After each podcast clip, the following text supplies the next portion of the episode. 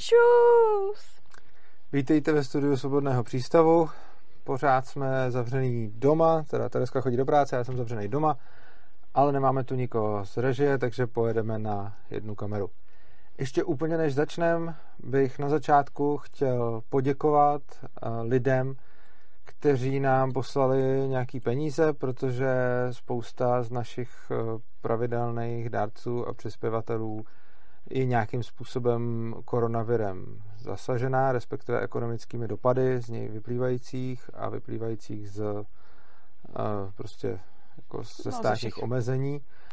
A tím pádem, eh, tím pádem jsme vás minule prosili, jestli ti z vás, kteří zasažení nejsou, eh, by nám nepřispěli na provoz svobodného přístavu víc, což se stalo a my jsme za to nesmírně věční Děkujeme vám, jenom díky vašim příspěvkům můžeme dělat, co děláme a svobodný přístav může fungovat, takže vás prosíme, hmm. posílejte nám dál a pokud se vám bude video líbit, to řekneme na konci. Tak. tak jo. Tak začneme pětiminutovkou. To Než jsme minule neudělali, protože to bylo takový trochu aktuálnější téma, tak jsem do toho nechtěla hrabat nějakou pětiminutovkou. Nicméně, já už jsem dostala asi před eh, dvěma měsíci eh, zadání na pětiminutovku, ne, to spíš takový dotaz a mně přijde, že teďka k té situaci, která je tady aktuální a která se řeší ohledně různých jako kompenzací finančních od státu, tak je úplně ideální, že se to tak hezky zapadlo. Tak, dostala jsem dotaz, jestli je legitimní brát peníze od státu. Co si o tom hmm. myslíš? To je docela složitá otázka. Většina lidí by očekávala, že řeknu prosté ne, ale ono to tak prosté podle mě není. Eh, já sám za sebe peníze od státu neberu, nechci je, nebral jsem je ani když jsem na to měl nárok a sám za sebe to osobně nedělám a je to nějaká moje asi hodně pocitová záležitost. Eh, velice oceňuji lidi, kteří k tomu přistupují stejně a jsem prostě rád za každého, kdo se snaží být na státu co nejvíc nezávislej a nebrat od něj peníze. Ta celková nezávislost je samozřejmě iluze, protože eh, stát má ve spoustě věcí monopol, takže od něj stejně odebíráme určité služby a tomu se jenom těžko vyhneme. A to platí prakticky pro všechny z nás, i ty nejdrsnější anarchokapitalisty.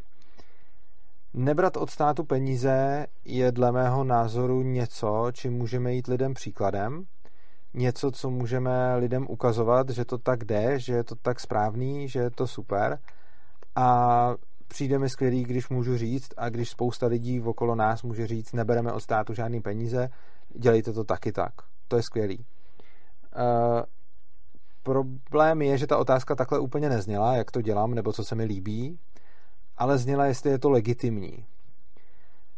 Já si osobně myslím, že to samo o sobě není nelegitimní, byť mně osobně se to nelíbí. A to z toho důvodu, že stát nám obrovské množství pení, peněz bere a pokud mě stát vezme na daních strašně moc peněz a já si potom půjdu od něj vzít nějaký peníze zpátky, tak si myslím, že tohle to úplně nelegitimní není. Respektive nemyslím si, že to je nelegitimní. Myslím si, že to je jeden ze způsobů, jak se státem nakládat a pokud někdo zaplatí státu na daních, já jsem za svůj život zaplatil hodně milionů korun eh, na daních.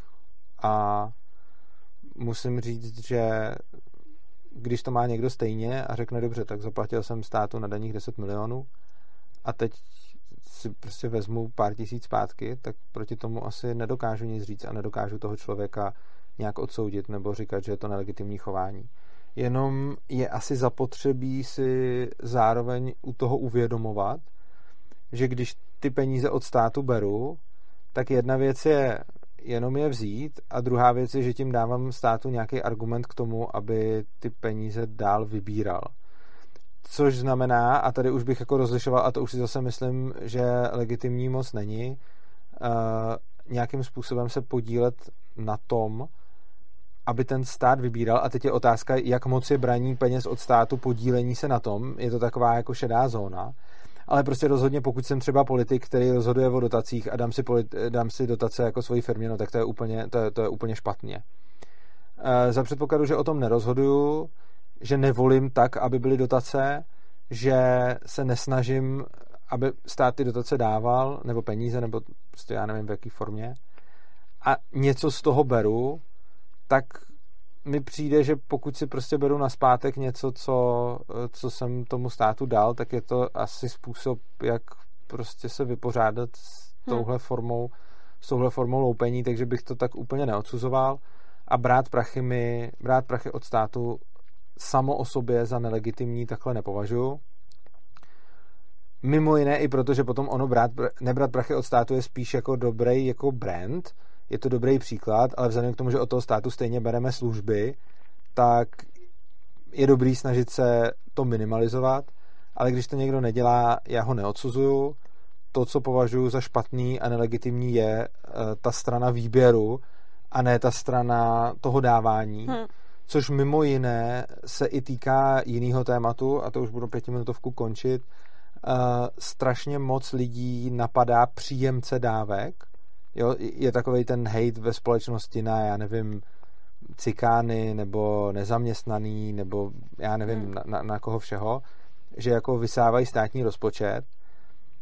Já neviním ty příjemce, mě vadí ta výběrová strana. Samozřejmě Jasně. jsou to dvě strany stejné mince, že na jedné straně se ty peníze vybírají a na druhé straně se někomu dávají, ale ten problém je na té části toho jo. výběru, protože je to násilí, protože je to prostě roupení, protože je to pod hrozbou násilí, ale nevidím takový problém na straně toho příjmu, zejména pokud příjemce ten výběr neschvaluje, nechce to tak a jenom to bere ve smyslu mně se to nelíbí, nechci, aby to takhle fungovalo, ale když už to tady je, tak si něco vezmu, ale pokud bych to mohl nějak stopnout nebo omezit, tak jsem pro. Hmm.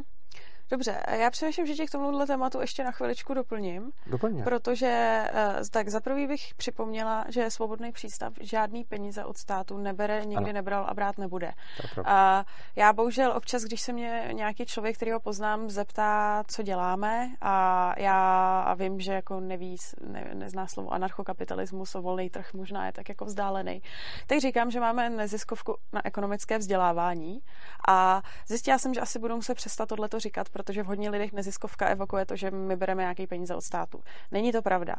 Eh, na druhou stranu pravda je to, že já peníze od státu beru, že já jsem de facto státní zaměstnanec, jakožto zdravotník a já jsem to vždycky brala třeba jako míru.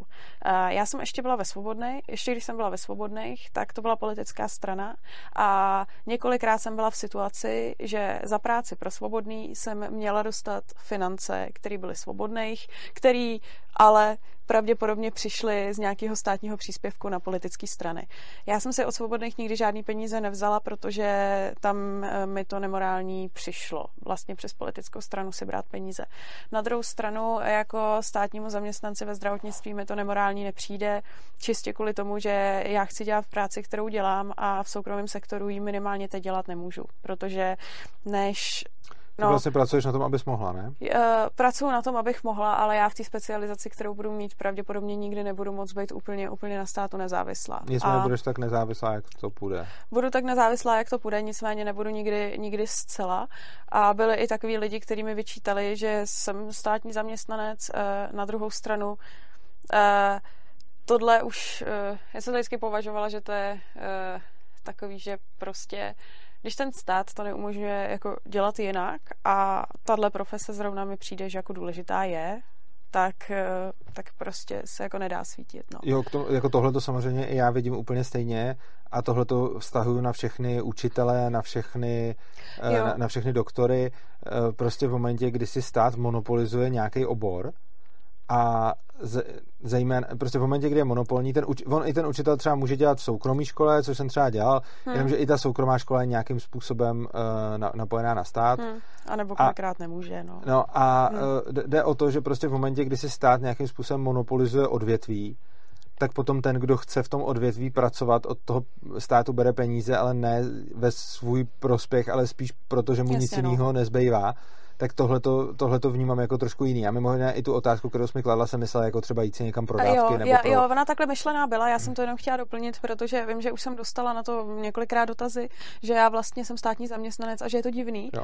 A takže jsem k tomu chtěla říct, že pro mě je to otázka míry, že mám nějakou míru, která mi přijde relativně OK a mám nějakou míru, která už mi OK nepřijde a pak samozřejmě někde na pomezí uh, jsou, jsou i jako profese, které mě třeba přijou na pomezí, že jako nejsem schopná říct, jestli to cítím jako dobrý nebo špatný. Já bych se tomu spíš vyhnula, ale no, těžko říct. A vzpomněla jsem si na vtipnou historku. Já jsem, eh, když jsme spolu začínali být, tak já jsem byla na nějaký kandidáce svobodných.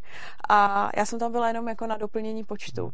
Ale ty se tenkrát rozčiloval, že jestli mě někam zvolej a mě budou chodit nějaký prachy, tak, tak budeme mít oddělený finance No jasně, protože jsem nechtěl, aby, protože jo, jsem já říkal, vím, že pokud budeš jako politik, tak nechci peníze z politiky a jo. říkal jsem, že prostě jako si budeme prostě víc dbát na to, eh, co si kdo vydělá a aby jsme byli oddělený, protože jako je pravda, že pokud by si šla do politiky a měla z toho nějaký příjem, tak já bych s tebou rozhodně chtěl mít sám za sebe jako striktně oddělený finance, hmm. S tím, že samozřejmě, když já bych dal něco tobě, tak v pohodě, ale nechtěl jo. bych... Ne, jako jsem si vzpomněla, že mě to pobavilo, jako ona to nebyla situace, kde by reálně hrozilo, že bych se někam dostala a vlastně já jo, jsem to jsem ti říkal pro jistotu. Jo, jo, já jsem ani nebyla v situaci, kdyby někdy reálně hrozilo, že bych se někam dostala, no, tak spíš cíleně, ale, ale že mě to jako pobavilo. Jsem já jsem říkal, oddělíme, si, oddělíme si peníze.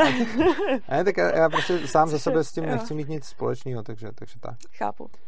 Uh, dobrá. Dobře, takže tím jsme, tím jsme asi vyčerpali tohleto téma a můžeme se dostat k našemu uh, hlavnímu tématu, tématu, který se taky týká peněz. To je vlastně, to bude celý téma o penězích hmm. a já začnu tím, jak jsme se k tomu vůbec dostali. Uh, celkem v posledních dnech se začala objevovat v médiích zpráva, že vláda v rámci krizových opatření uh, zvýší pravomoce uh, České národní banky nakupovat státní dluhopisy. Tohle považuji za obrovský průser a celý tohleto video bych rád vlastně vysvětloval proč. Je to strašně nebezpečná věc a úplně na začátku bych k tomu řekl jednu, jednu připomínku, která mě napadla hned, jak jsem čet všechny ty texty o tom. Já jsem se ráno zbudil, otevřel jsem si ten internet a teď vidím mnoho článků na toto téma, já nevím, pět, deset, psali to na novinkách, na idnesu, všude to psali. E, na seznamu, určitě na nějakém echo, prostě všude možně. A všude to byla úplně suchá zpráva, bez nějakého dalšího komentáře a bylo tam napsáno, e, vláda chce e, v rychlosti projednat novelu zákona, aby Česká národní banka mohla nakupovat české státní dluhopisy od bank nebo něco. Prostě nějak to tam bylo. Původně tam bylo jenom nakupovat české hmm. státní dluhopisy, v některých se to trošku rozšířilo. Všude tam bylo napsáno, jde to projednávat do parlamentu, byly to víceméně šablonovitý články a nebylo k tomu uvedeno nic dál. Jenom suchá zpráva, novela zákona Česká národní banka bude moct nakupovat státní dluhopisy. Která většině nic, lidem nic neřekne. Ano, tohle to mi přišlo hrozný, Jednak protože ta informace byla kolikrát uvedená nepřesně. Ona Česká národní banka i teď může za nějakých eh, podmínek kupovat státní dluhopisy, akorát, že ty podmínky jsou neuvěřitelně restriktivní a teď se mm. ty podmínky změní tak, aby to šlo velice jo. snadno. Já bych jenom ohledně těch podmínek doplnila. Ono nejde primár, nebo takhle. Eh, argumentací Jde o to, že se rozšiřuje množství subjektů, se kterými Česká národní banka bude moci obchodovat. Nejen to. A... Nejen to, ještě se rozšiřuje doba, na kterou si ano, ten dluhopis jo, jo, koupit. přesně tak. Množství subjektů a doba a mezi těmito subjekty je mimo jiné i stát. A uh, to argumentace... Mimo jiné, mezi těma subjektama stát teď. To... Jo, já myslím, že je že lze, lze vlastně koupit i, i... Já jsem to napsal, no. protože, jsem si, protože já jsem si tohleto přečet. No. Já jsem si tohleto, že, že Česká národní banka bude moct nakupovat dluhopisy, eh, český státní dluhopisy jsem si přečet Eh, a vyznívalo to z toho, že je teda i od státu, tak jsem to pochopil. A když jsem potom o tom napsal, eh, tak tam za mnou eh, přišli lidi mi vysvětlovat, že jsem to napsal nepřesně, že to nebude moc kupovat přímo, ale že to bude moc kupovat přes, od spoustu dalších subjektů. Přes různý subjekty. A hlavně, jo. že se mění doba, na kterou ho může držet. Jo, uh, možná tato nesrovnalost je v tom, že ten návrh zákona, uh, on je v tom bordel. Je, je v tom bordel a já si nejsem jistá, jestli se nezveřejnil teďka třeba v posledních jako minutách, než jsme natáčeli možný, to video. To... V každém případě ten vládní návrh, ten návrh uh, změny toho zákona nebyl veřejný ještě nějakou dobu. Možná, jo, když vypouštíme jasně. tohleto video, tak už veřejněný je. je, ale problém je, že tam uh, tohle řešilo hodně lidí, že prostě se rozšířilo množství subjektů, se kterými kterými stát může obchodovat. Ne, Česká a, národní banka. Teda Česká národní banka může obchodovat. A problém je, že se neví, jak moc je to omezený. Především, jestli vůbec je to omezený. Jestli tohleto rozšíření někdy skončí, nebo jestli je to teďka jenom během nějaký jako epidemie. A e, ten návrh toho zákona v podstatě pořádně jako nikdo neviděl. A, a takže je to. Zejména je problém je teda ještě v tom, že se změnil čas, po který hmm. může ta Česká národní banka ten státní dluhopis držet. To je ano. podle mě mnohem ještě větší průser, hmm. protože doteď ho mohla držet rok a teď je možné, že ho bude moct držet, eh, že ho bude moct držet mnohem díl, možná i neomezeně. Hmm. A jestli říkáš, možná ho může nakoupit i přímo od státu, což je taky průser, ale ono hmm. už je to potom spíš o technice. Ale co jsem chtěl k těm novinářům, primár, nebo ty chceš ještě něco k tomu? No, já jsem uh, přemýšlím, přemýšlím, abych v tom neudělala chaos. Já jsem k tomu chtěla jenom doplnit, že ono uh, vlastně tahle ta informace se zakládá celá na tom, co o tom eh, řekli ministři, ano. mluvčí ministerstev, případně co se jako doptali, doptali novináři. A mluvčí, eh, mluvčí a teď nevím, jestli to bylo ministerstvo financí, prohlásila, že cílem tohoto eh, návrhu není vyloženě to, aby Česká národní banka nakupovala státní dluhopisy, eh, že je cílem podpořit různý jako další fondy a bla, bla, bla. Ale reálně to znamená, ale, že bude nakupovat Ale reálně, dluhopisy. no jasně. Ale, to už řekla Schillerová na jo, hubu. Jo, ale reálně i to, že eh, už jenom ta argumentace, že není to cílem, ale je to možné, tak když tam tomu možnost jako dají, tak mi to přijde jako v obrovský, v obrovský jako průšvih, že si tady otevíráme bránu k něčemu, co může být hrozně velký problém potom uzavřít a může to rozjet jako strašný průšvih. Navíc ta retorika se mění, takže ono to původně, původně Schillerová to prostě řekla, že, že to je v podstatě cílem a pak, hmm. se to, pak se to měnilo. Pak si to upravili, protože se a... ekonomové vyděsili docela. Ano, co, hmm. oprávněně, vysvětlíme proč, hmm ale nejdřív ty novináři. Jo. Uh, je hrozně fascinující, kolikrát jsem se, často od těch samých novinářů, nebo dobře, možná ne novinářů, ale rozhodně těch samých deníků, kde jsem četl tuhle tu úplně nemastnou, neslanou, neokomentovanou informaci, dozvěděl o tom, jak před Brexitem ty Britové vůbec nevěděli, o čem hlasujou. Hmm. Jak pokaží, když Evropská unie přijde s nějakou směrnicí, která má omezovat naše svobody, tak přijdou tyhle ty deníky, který furt říkají, lidi to nechápou, musíme jim to vysvětlit. Jo?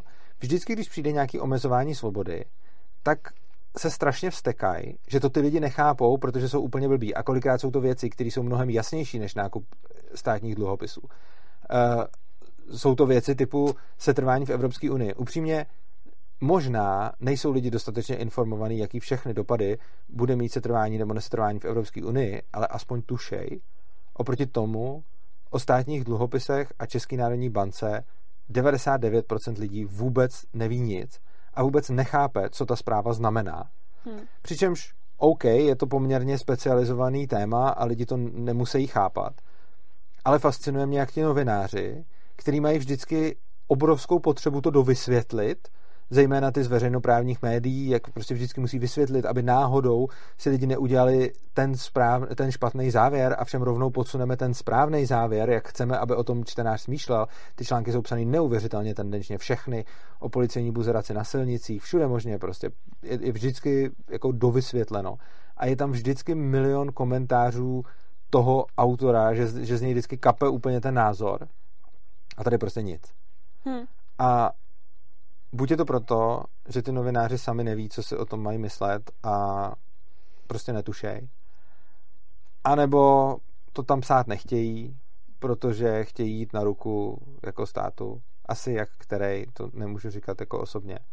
Ale přijde mi, že teda buď bychom měli mít dobu, a já bych se k tomu docela klonil, že nám nějaký deníky budou psát prostě fakta a nějaký jiný deníky zase budou psát ke všemu komentáře, a nebo když teda je už ve zvyku, že v podstatě s každou zprávou se dozvíme více-méně názor novináře, nebo nějaký dopady, který to podle novináře bude mít, nebo co by se mohlo stát, nebo prostě nějaký souvislosti, a novináři je teď doplňují skoro u všeho, tak u něčeho, jako je tohle, což je neuvěřitelně zásadní jako věc, by si myslím, měli ty novináři zafungovat velice podobně a je naprosto špatně, když máme systém, ve kterým každá blbost je okomentovaná ze všech stran a zároveň potom něco takhle jako zásadního projde úplně bez komentáře, takže když si to prostě normální člověk otevře, tak to hned zase zavře, hmm. protože tam nikde není žádný nebezpečí, ten článek vůbec ne, nepracuje se strachem, je úplně neemoční,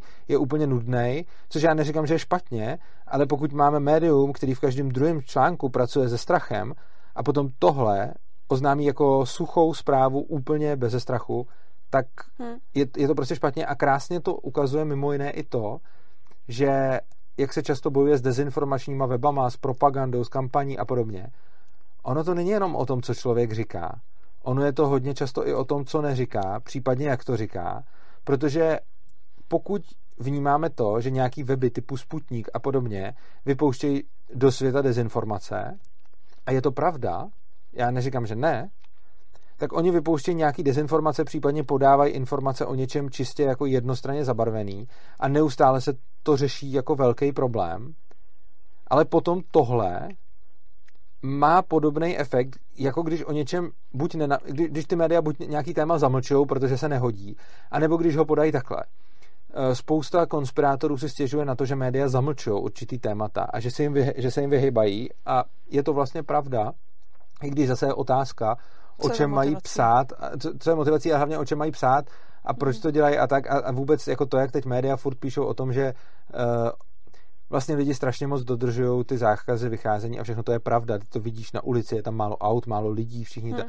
A přesto se furt dozvídáme o těch ojedinělých případech, kdy to někdo poruší, což je tak, taková klasická to jsou čtený věci, že jo? No, přesně tak, tak protože jako, nikdo nebude číst uh, všichni hezky. Po ostatních dluhopisech to nikdo číst nebude. No, přesně tak. Jako, a potom jako si myslím, pravda. že potom si jako myslím, že uh, se dělá hrozný humbuk kolem dezinformačních webů, protože je to jednoduchý, Eh, protože se na to dá krásně poukázat a protože se na tom dá udělat jméno a protože když seš jako nějaký elf, který tady dělá dobro, tak eh, potom to vypadá hezky. Ale druhá věc je, když někdo řekne, média o tom nepíšou, ale pak ještě úplně nebezpečnější považuji tohle, kdy oni o tom sice napíšou, takže jim ani nemůžeš vyčíst, nenapsali o tom. A napíšou na to, o tom takovým způsobem, že, že z toho nikdo nic nepochopí hmm. a že mu přijde důležitější zpráva, jestli starostka tam těch tvých šla, šlapanic to bylo, uh, zaklekla novinový stánek, kde se prodávaly rousky za 65 korun. To se přečte víc lidí než tohle. No, tak. no já jsem na, o tom našla pěkný článek v nějakých ekonomické, ekonomické noviny, ekonomický týdeník, teďka ho asi, asi... Já už jsem to viděl, že to bohužel. potom taky ano, vyšlo, no. no. A uh, nějak ale mi přestal, přestal potom fungovat, což mě mrzí, protože ten byl napsaný dobře. A ten, tam byly dobrý, dobrý otázky a dobrý podněty přesně k tomu, k tomuhle tématu. No. A já bych asi začal docela hmm. ze široká hmm. a na to, aby jsme vysvětlili, proč je to takový průšvih, tak musíme trošku vysvětlit uh, peníze, inflaci, hyperinflaci a pak se dostaneme k tomu, proč je takový průšvih uh, to, kdyby uh, ta banka nakupovala, Česká národní banka kupovala státní dluhopis. Takže asi úplně na začátku. Uh, peníze úplně letem světem do historie. Jako peníze se začaly po nějakých jako pokusech e, různých nakonec používat drahý kovy, protože na to mají skvělé vlastnosti, nekazejí se, dají se dobře dělit a hlavně jich je nějaký docela omezený počet, což znamená, že to, tohle je důležitá, tohle je vlastně důležitá vlastnost peněz. Oni musí mít nějakou hodnotu, která odpovídá hodnotě toho zboží, který se za ně kupuje, myslím jako v celku. Eh, když bychom platili něčím, čeho je strašně moc, tak za každou věc bychom toho museli mít strašný pakl, ale když se jako taky nebyla náhoda, že se jako mm, prostě platidla ustálilo třeba zlato, stříbro a podobně, protože strašně malinký kousíček zlata nebo stříbra uh, už má cenu. Už má velkou cenu, za kterou si můžu hmm. koupit hmm. hodně věcí. Přesně tak. A hlavně si to nenatrhá někdo v lese.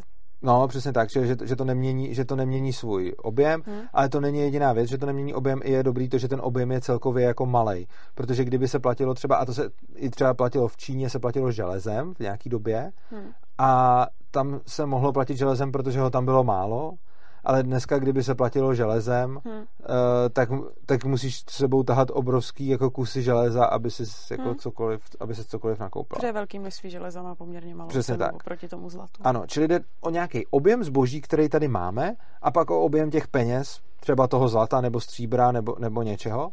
A tyhle ty dva objemy spolu korespondujou. Jo?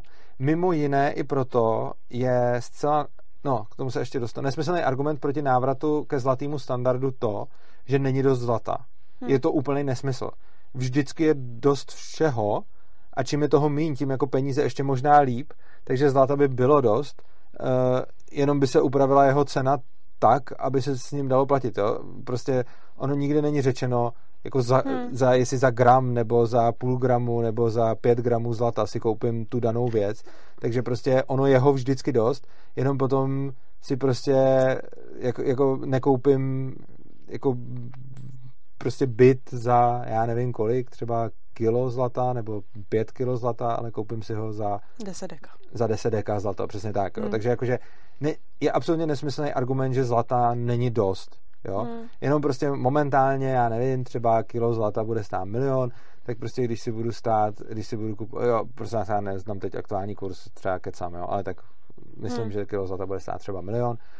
A, a když si za to koupím prostě třeba byt, tak dám pět kilo zlata za byt a v případě, že by se zlatem začalo jako platit jako hmm. wildly, tak uh, bych potom prostě nedal za byt 5 kg zlata, ale prostě 10 deka zlata. No. Případně, když by si skupoval chleba, tak to zlato by si u sebe nemusel mít fyzicky, ale mohl by ano, si to mít je taky něco, důležitý. co je na cenu ano, toho zlata navázaného. Tak. Takže ano. oni si jako představují, že není dost zlata, protože si myslí, že by lidi nosili zlato v peněžence a na toho ano, to asi opravdu tolik není. Ano. Ale jinak přesně prostě ta cena se změní. Eh, ano, čím se dostáváme k tomu, že uh, vlastně, to potom hmm? i řeknu, proč by dneska zlatý standard byl, to hodně lidí si právě představuje, že zlatý standard je ten středověk, že budeme nosit spolu ty, ty mince, i když ono za zlatou minci si to koupíš hrozně moc, že jo? Hmm. ani jako po to potřebuješ pak stříbrný, aby se to dalo normálně nakupovat. Ale uh, je pravda, že pak přesně lidi narazí na tohle, že sebou nechtěli nosit furt to zlato a nějak ho jako divně dělit, protože ona, prostě ono je hrozně drahý. Takže když máme jako zlatou minci, tak za to už si nakoupím fakt jako dobrý věci. A z toho důvodu Eh, se už tehdy, jako v minulosti, udělalo to, že si ty zlata lidi ukládali do banky a dostávali na ně poukázky, takzvané bankovky. Ano, o to hmm. se vžil ten pojem.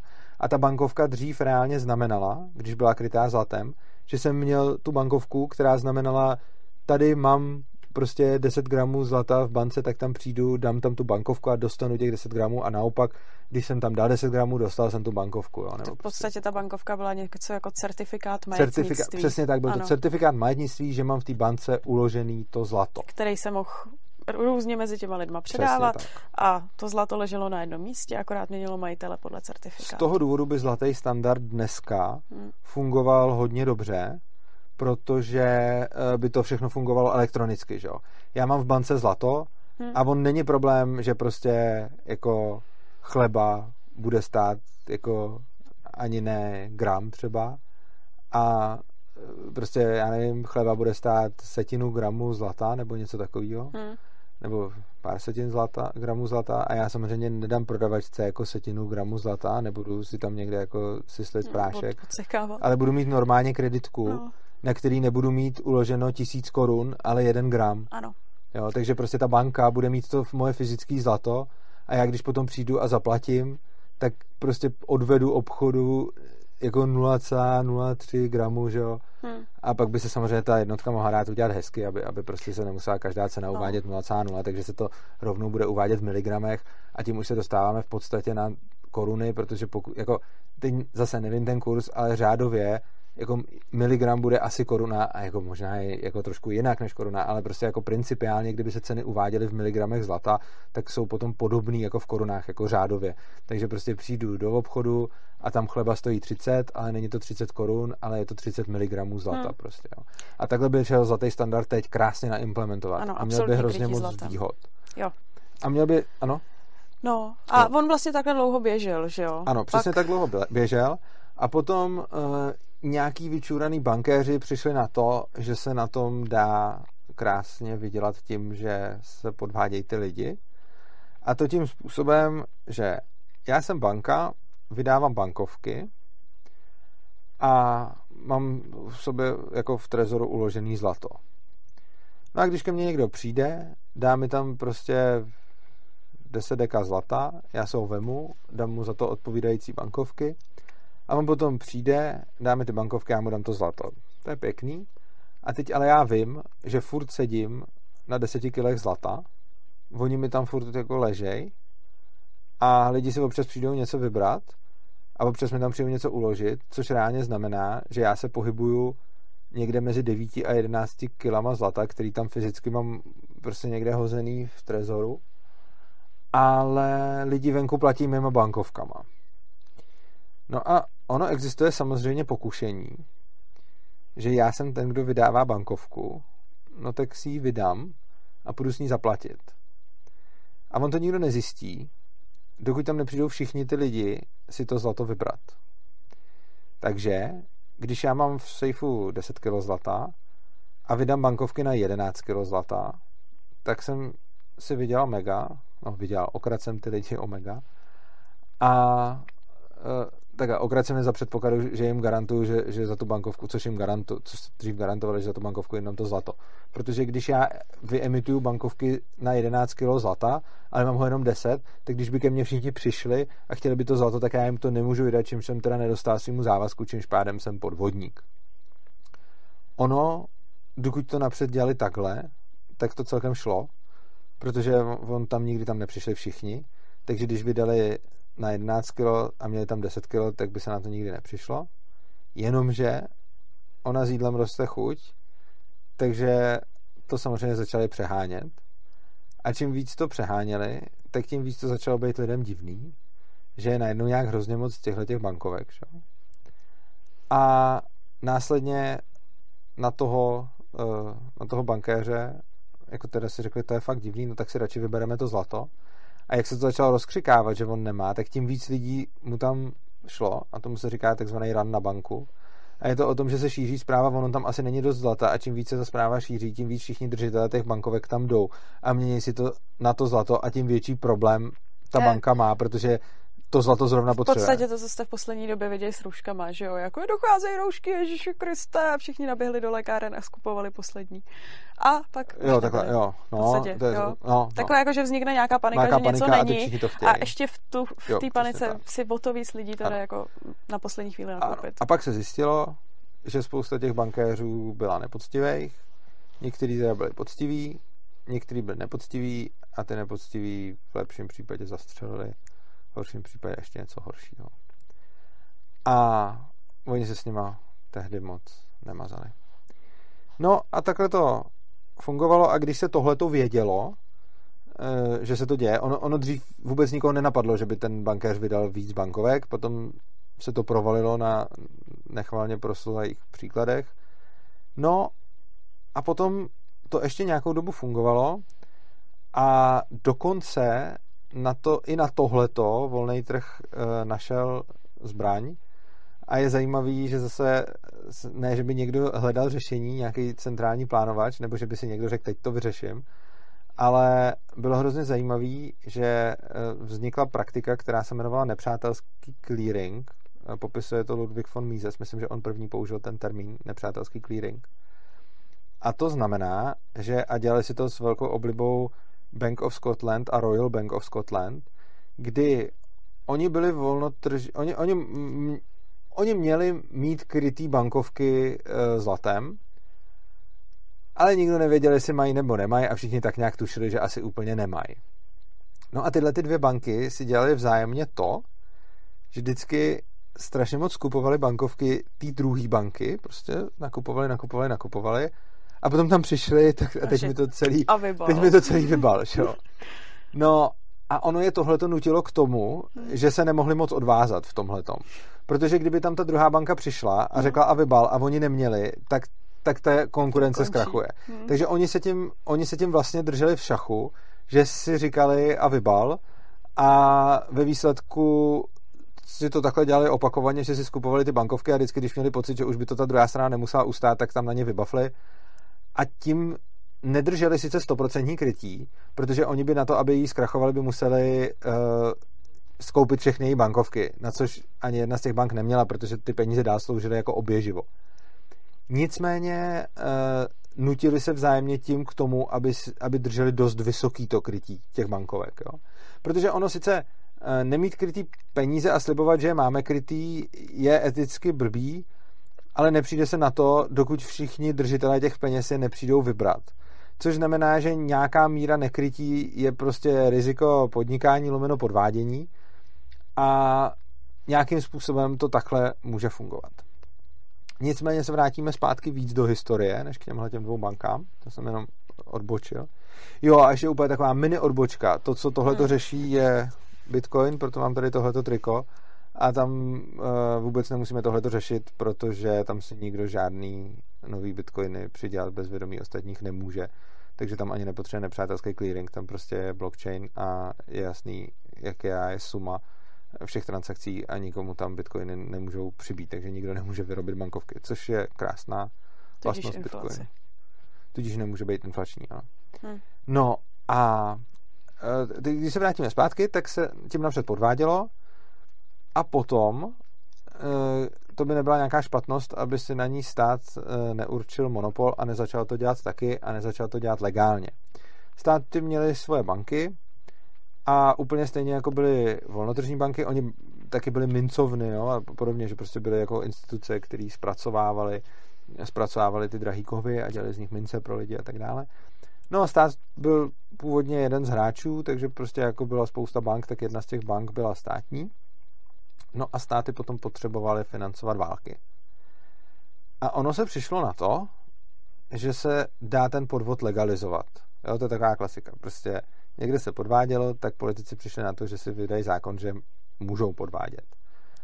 A udělali to, že řekli, uh, my si teď natiskneme víc peněz, než kolik máme zlata a potom, až skončí válka, tak to tam zase vrátíme. Což mělo napřed občas ty... Ono se to stalo moc krát, jo? A často se k tomu zase vrátili a nebo aspoň do nějaký míry se k tomu vrátili a děli, dě, děla se tam jako kolem toho, dělá se tam kolem toho spousta machinací. Samozřejmě se potom taky došlo k tomu, že když byla nějaká banka, která tomu státu konkurovala a ten stát měl najednou peníze, které nebyly krytý, zatímco někdo jiný měl peníze, které byly krytý, no tak potom logicky lidi nechtěli ty státní nekrytý peníze. Jo? To byl oblíbený problém.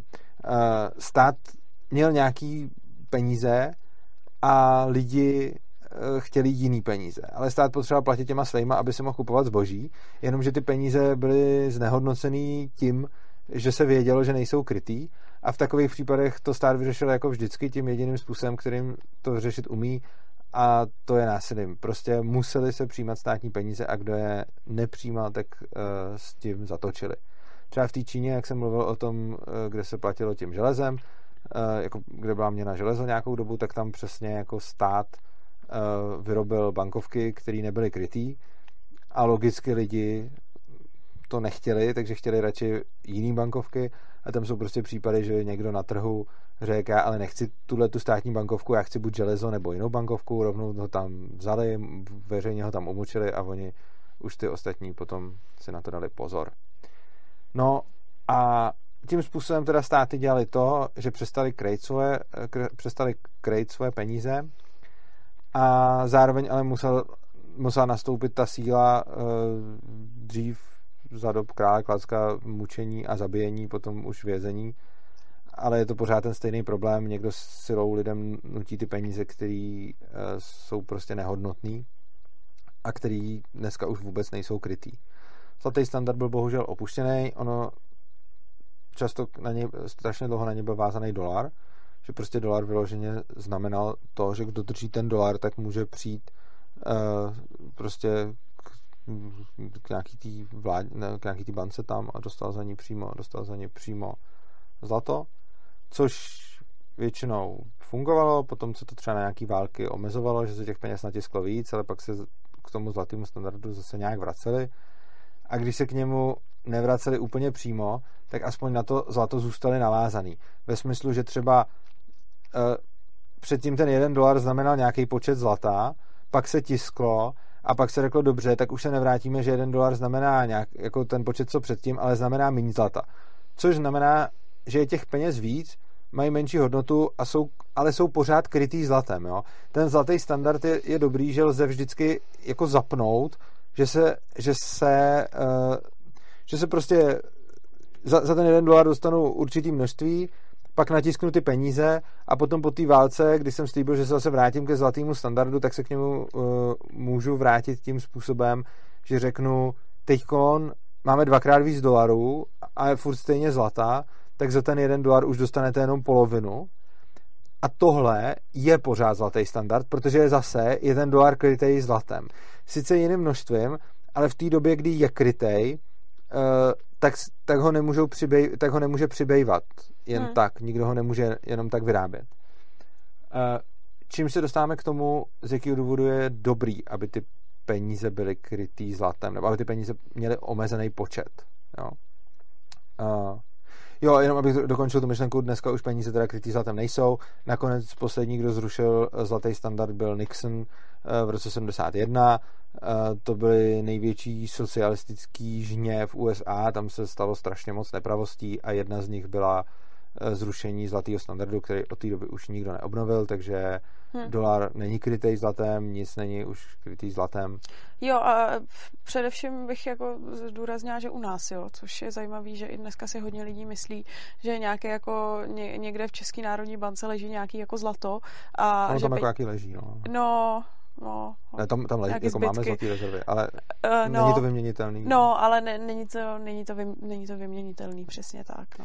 Ony všechny uh, banky hmm. uh, mají to zlato, to zase ne, že by ho hmm. neměli, a mají nějaký zlatý rezervy, jako všichni, ale ta, ten zlatý standard spočívá v tom, že je to směný za to zlato v nějakém jako určeném poměru. A máš pravdu, že vlastně lidi si to často myslejí, a to byly vlastně i nevdělal nějaký ty, nepamatuješ si to, nějaký ty závěry, že, že v té ekonomické olympiádě. Jo, jo, ekonom... A teď nevím, jaký vyšly ty uh, čísla. No, nevím, to už se netroufám ani odhadovat. 80% lidí si to myslí? Jo, to no, ale ne lidí, studentů. Studentů, studentů, okay, okay. studentů středních škol uh, si myslí, že vlastně jo. naše, naše A pak, že tam taky byla nějaká, pak se taky nějak zjistilo, že v britském parlamentu nějak půlka a teď možná kecam, možná ne půlka prostě, ale jako strašně moc poslanců vůbec netuší, jak ty peníze vznikají. Hmm. Což je taky tristní, což jsem přesvědčený, že třeba Schillerová taky netuší, jak vznikají peníze, když tak to nevím, to bych no, jako... Ale možná to ví, zas... dobře, tak já ji nebudu, já ji ne, možná, to, možná to tuší. Hmm. Uh, dobře. Uh, vrátíme se zpátky k tomu, proč je důležitý, aby peníze byly vázané na... Dřív bych řekl, je důležitý, aby peníze byly krytý kovem, stříbrem, zlatem a tak dále. A, ale ono se potom zjistilo, že to důležitý není ani takto krytí tím kovem, ale to, aby těch peněz nemohlo libovolně přibývat. Jo? A to se zjistilo potom v období kryptoměn, kdy kry, kryptoměny nejsou krytý, ale on, ona poenta totiž Oni peníze byly dřív krytý proto, že se nedokázalo nijak jinak zajistit, aby jich nemohlo hmm. přibývat, kolik se chtělo. A ta vlastnost peněz nebyla ta, ta žádaná vlastnost není, musí to být krytý zlatem nebo stříbrem nebo něčím. Ta žádaná vlastnost je, nemělo by jednoduše jít zvýšit objem těch peněz jen tak, protože si to někdo zamane. Hmm. Jo. Tohle je strašně důležitá vlastnost peněz, kterou dnešní peníze bohužel nemají, kterou řada kryptoměn má, nebo skoro všechny, a je to, je to něco, co je, je to něco, co je doopravdy důležitý a e, je to něco, co e, teď vysvětlím vlastně, z jakého důvodu je tahle ta podmínka. Můžeme si představit, k čemu vlastně je nějaký počet peněz. Když bychom si představili, že teď konc máme koruny a co by se stalo, kdyby všechny věci, které tady jsou, začaly stát desetkrát tolik, všechny platy by se zvýšily na desetinásobek, všechny peníze v peněženkách by se zvýšily na desetinásobek, všechny hodnoty na účtech by se zvýšily desetinásobně, všechny úvěry, všechny, dlu, všechny prostě spořící účty a tak dále. Prostě kdyby jsme teď se přes noc dohodli, jako teď o půlnoci, prostě všechno, co bude jako ceny zboží, eh, dluhy, půjčky, prostě všechno, co je, peníze na účtech, peníze v peněženkách, tak prostě krát deset. Co se stane? Nestane se vůbec nic. Lidi to bude trošku mást, protože najednou bude všechno desetkrát dražší, ale jinak uh, to nebude mít žádný ekonomický dopad, protože ty lidi budou úplně stejně bohatý nebo chudý, budou si moct koupit úplně stejně věcí, budou muset zaplatit úplně stejně půjček a vlastně se vůbec nic neděje. Tohle je takový mentální, eh, jako mentální cvičení, s kterým budeme nadále pracovat, ale zkusme si to všichni představit a, a, a představme si to, proč je to vlastně úplně jedno. Jo? Jako teď se z desetinásobí úplně všechny peníze všude, nestane se vůbec nic. Jo? Hmm. Když, se, když se to promítne do cen, do, do mest, do, do, do všeho prostě, tak všechno bude desetkrát dražší a prostě půjdu si koupit máslo za pěti kilo a ne zapadé, jenomže už v té peněžence nebudu mít dvoutisícovku, ale dvacetitisícovku a takže je to vlastně jedno. Uh, je to jedno proto, že ono tohle to vlastně ukazuje a i to, to, proč vlastně, když zafixuješ tu měnu na, te, na to zlato, tak ona tam může být fixní v jakýkoliv objemu té měně a i mimo jiné proto je nesmyslný ten argument, že není dost zlata na to, aby se dalo přejít ke zlatému standardu. Prostě je to čistě jenom o tom, kde se zafixuje to množství. Tak. Ale teď. Co kdybych si jenom já z desetinásobil svoje peníze? Jo?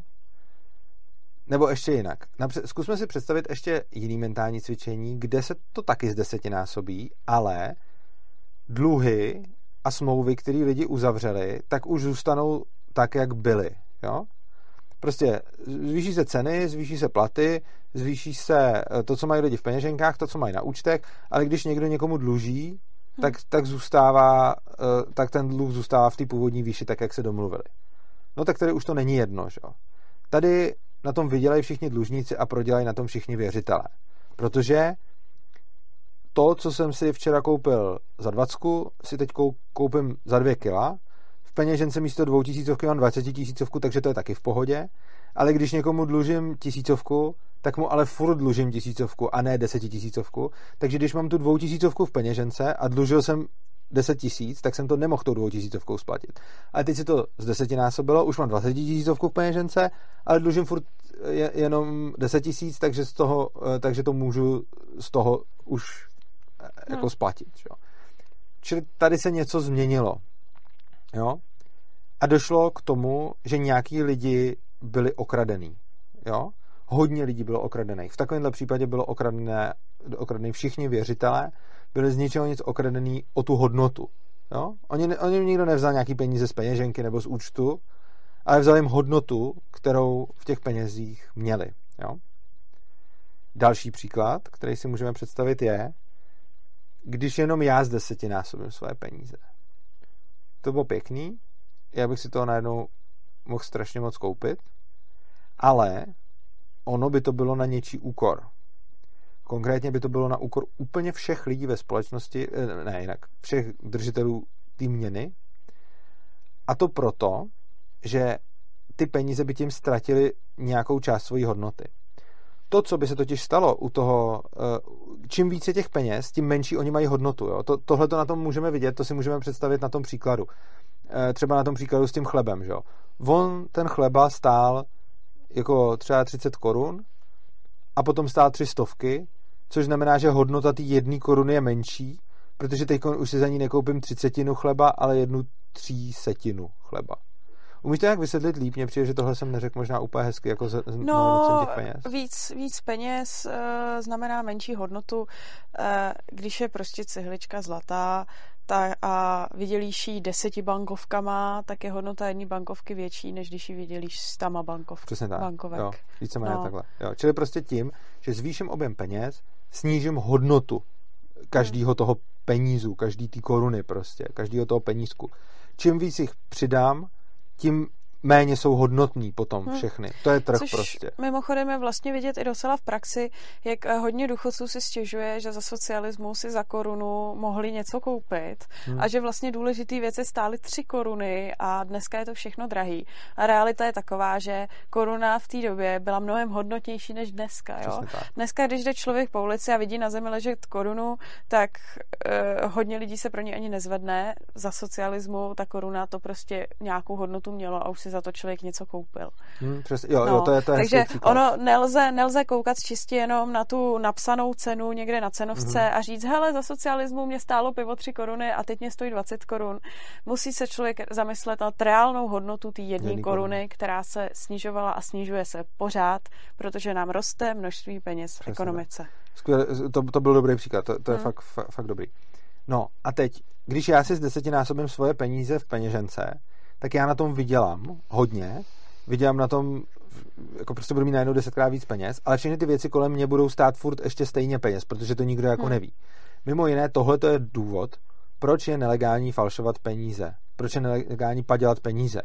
Já, kdybych teď konc si tady prostě vyrobil peníze, abych jich měl desetinásobek, tak já teď půjdu do světa a začnu si kupovat věci, které ale tím, že já to budu dělat, že si budu kupovat ty věci, tak ona se časem ta, eh, časem se ta cenová hladina srovná. Hmm. No?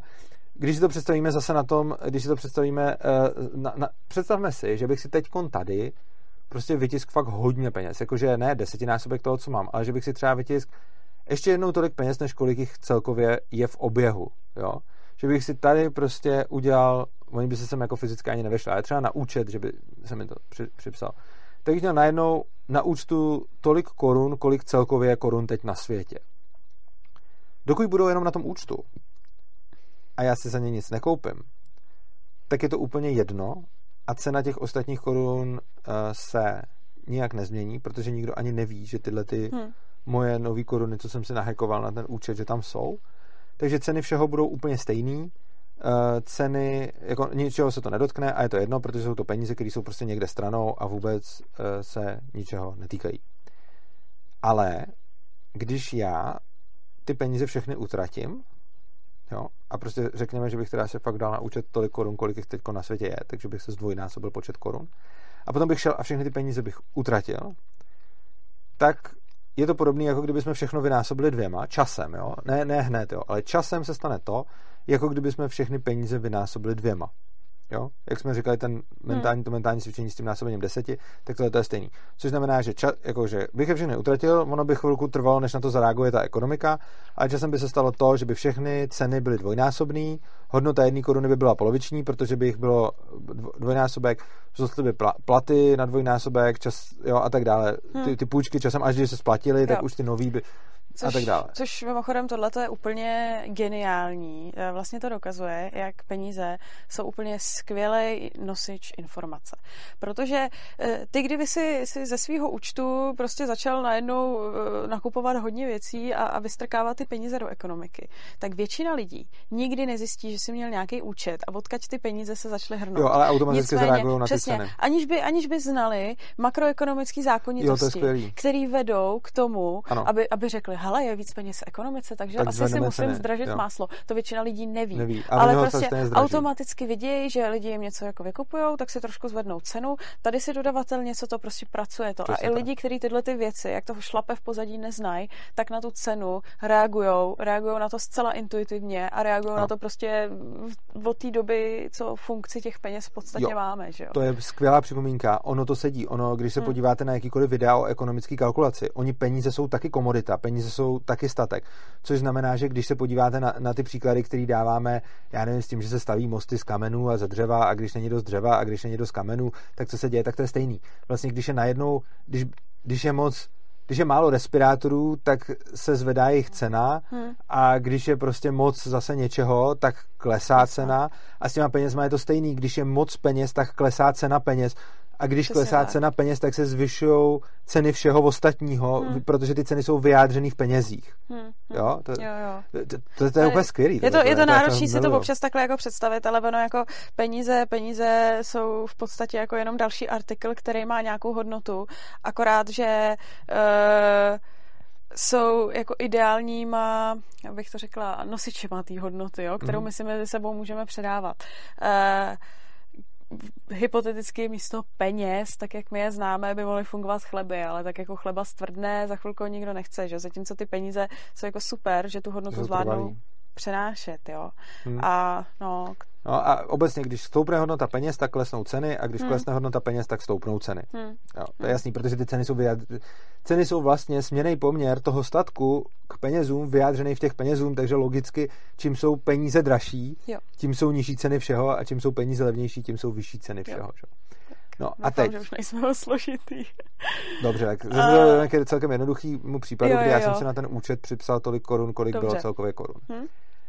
Za nějakou dlouhou dobu potom, co ty peníze nějak budu vypouštět, se stane to, že se prostě jenom dvojnásobný počet peněz, takže všechno bude stát dvojnásobek, platy budou dvojnásobný, všechno bude dvojnásobný a všichni budou mít dvojnásobek peněz, než měli předtím. Takže by se dalo teoreticky říct, že je to stejný, jako když jsme to z desetinásobili, jenom tady jsme to zdvojnásobili, ale ono to není stejný. Ano. Není to stejný proto, že já jsem na tom strašně zbohatnul. Že? Jo. Takže sice jakoby potom nakonec ta hodnota peněz je poloviční, takže všechno je jako hmm. kdyby se to jako vynásobilo dvěma. Ale došlo v té společnosti ke spoustě transferů, který způsobili to, že já jsem mega zbohatnul, hmm. ale zbohatnul jsem na tom, že jsem obral ty ostatní lidi o tu hodnotu, takže oni schudli. Tohle nebylo e, tržní zbohatnutí v tom smyslu, že bych, e, že bych pro ně něco udělal, tohle to bylo, že jsem vlastně jim vzal polovinu hodnoty hmm. všeho, jo? takže všem, kdo drželi ty koruny, jsem vlastně vzal půlku toho všeho, hmm. co měli a začal jsem pak prodávat svoje koruny, které jsem si jako spodělal a tím pádem jsem na tom strašně zbohatnul. Hmm. Získal jsem půlku jako tady v majetku a uh, najednou všechno hmm. je, je to, ale já jsem se obohatil. Ještě bych to možná řekla jednoduše, ty tím, že jsi vypouštěl takovýhle množství objemu, ty si za to něco nakupoval. Ano. A zatímco ty máš doma barák plný televizí, ledniček, nových aut a všeho, tak ostatní lidi nemají nic, akorát se stalo to, že jejich koruny, které mají našetření, ztratili půl ztratili hodnoty. půl hodnoty. Takže já jsem Tudíž vlastně přenes tu hodnotu od všech těch lidí ke mně. Ano. Tohle je důvod, proč je padělání peněz Eh, jako špatný. A je to proto, že já, když padělám peníze, tak přenáším hodnotu od všech lidí, co tu měnu drží ke mně. Hmm. Když bych si napadělal tolik korun, kolik je jich v oběhu, tak to je absurdní, taky by se na mě přišlo a tak vůbec. Ale když si napadělám míň korun, tak ono to taky tak funguje, akorát, že je to méně vidět, je to méně vidět a hmm. přenesu si ty hodnoty málo.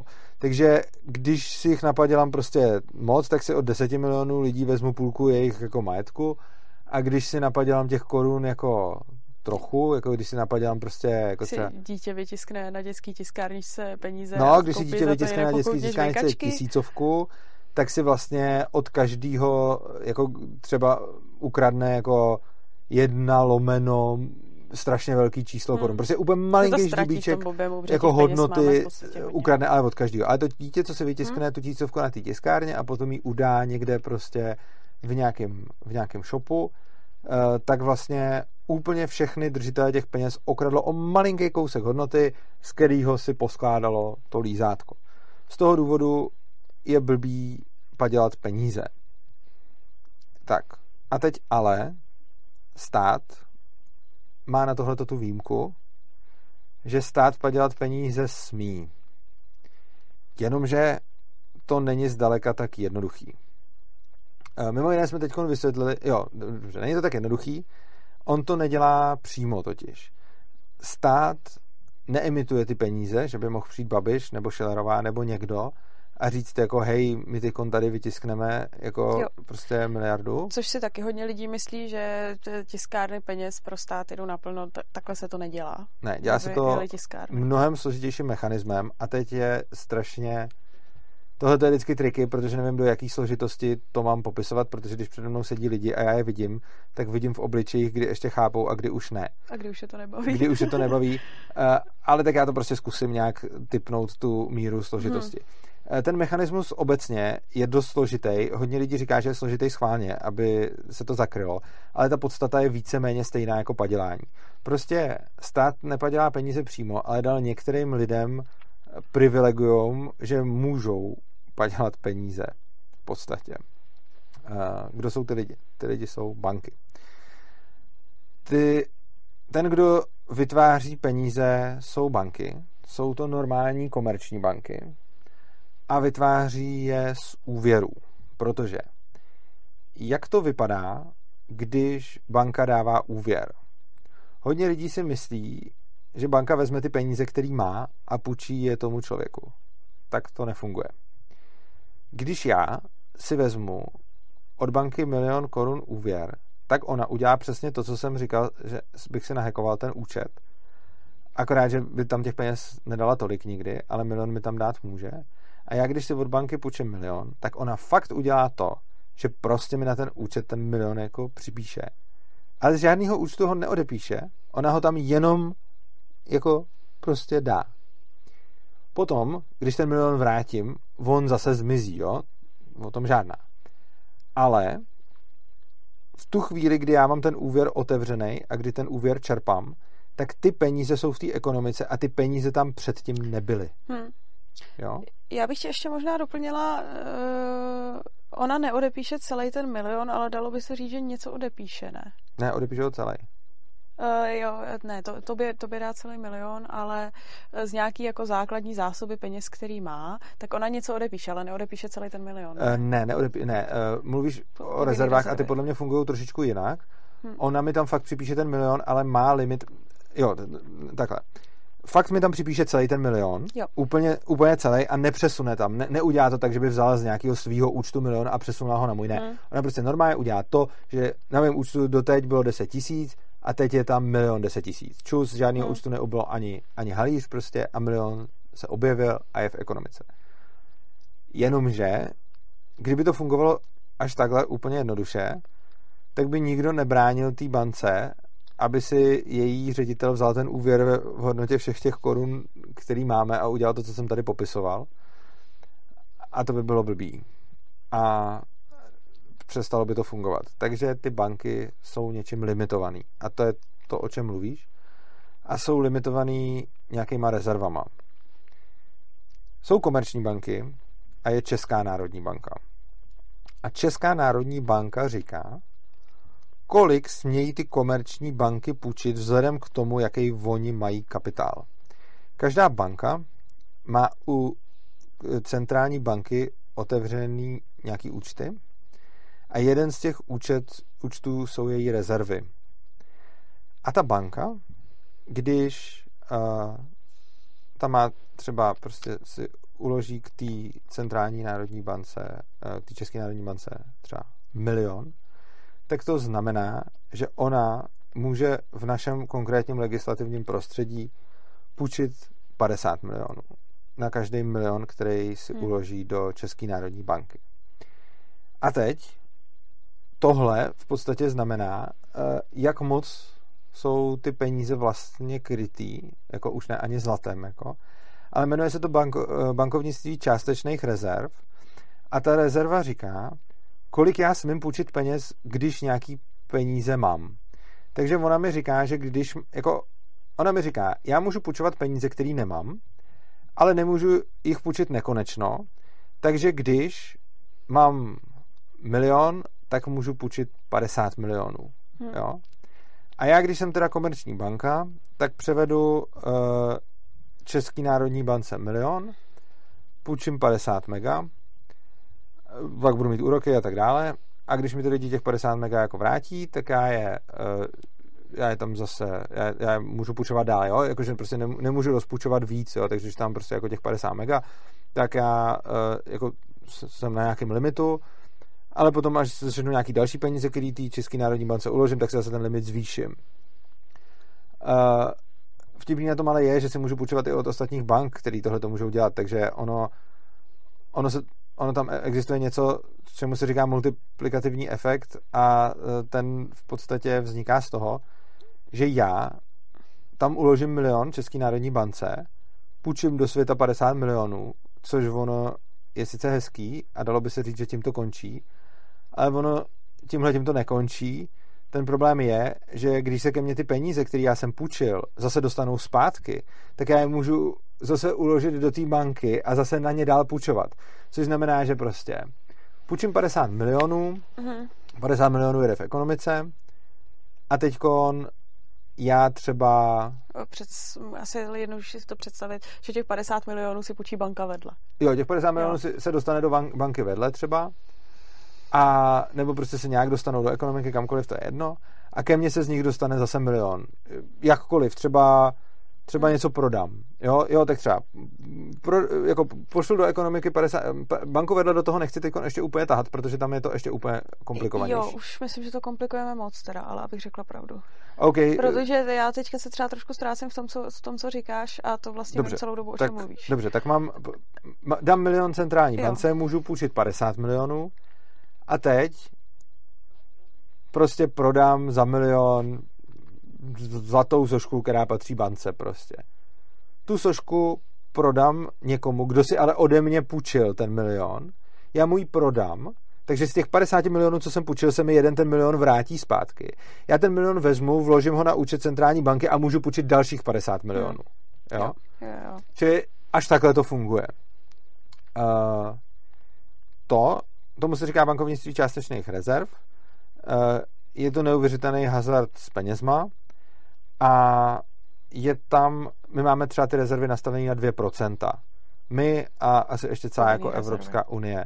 Hmm. Což je, myslím, nejmíň, kolik Mimochodem, když máme nejmenší rezervy, tak to znamená, že, že můžu udělat, že můžu půjčit co nejvíc těch peněz potom, jo. Jakože za jediný milion jich můžu hmm. půjčit 50, protože z každých 100 milionů tam musí mít 2% krytý.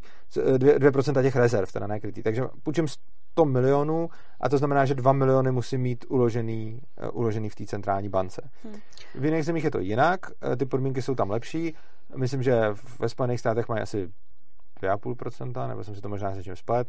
Každopádně vím, že třeba v Číně mají 20%, takže tam je to třeba jenom 1 ku 5. Takže třeba v Číně, když vložím 1 milion, tak můžu půjčit jenom 5 milionů a ne 50 jako tady. Takže to tam vlastně jakoby hmm. desetkrát, uh, desetkrát méně prostoru má ta banka k tomu, aby hmm. dělala tyhle ty věci.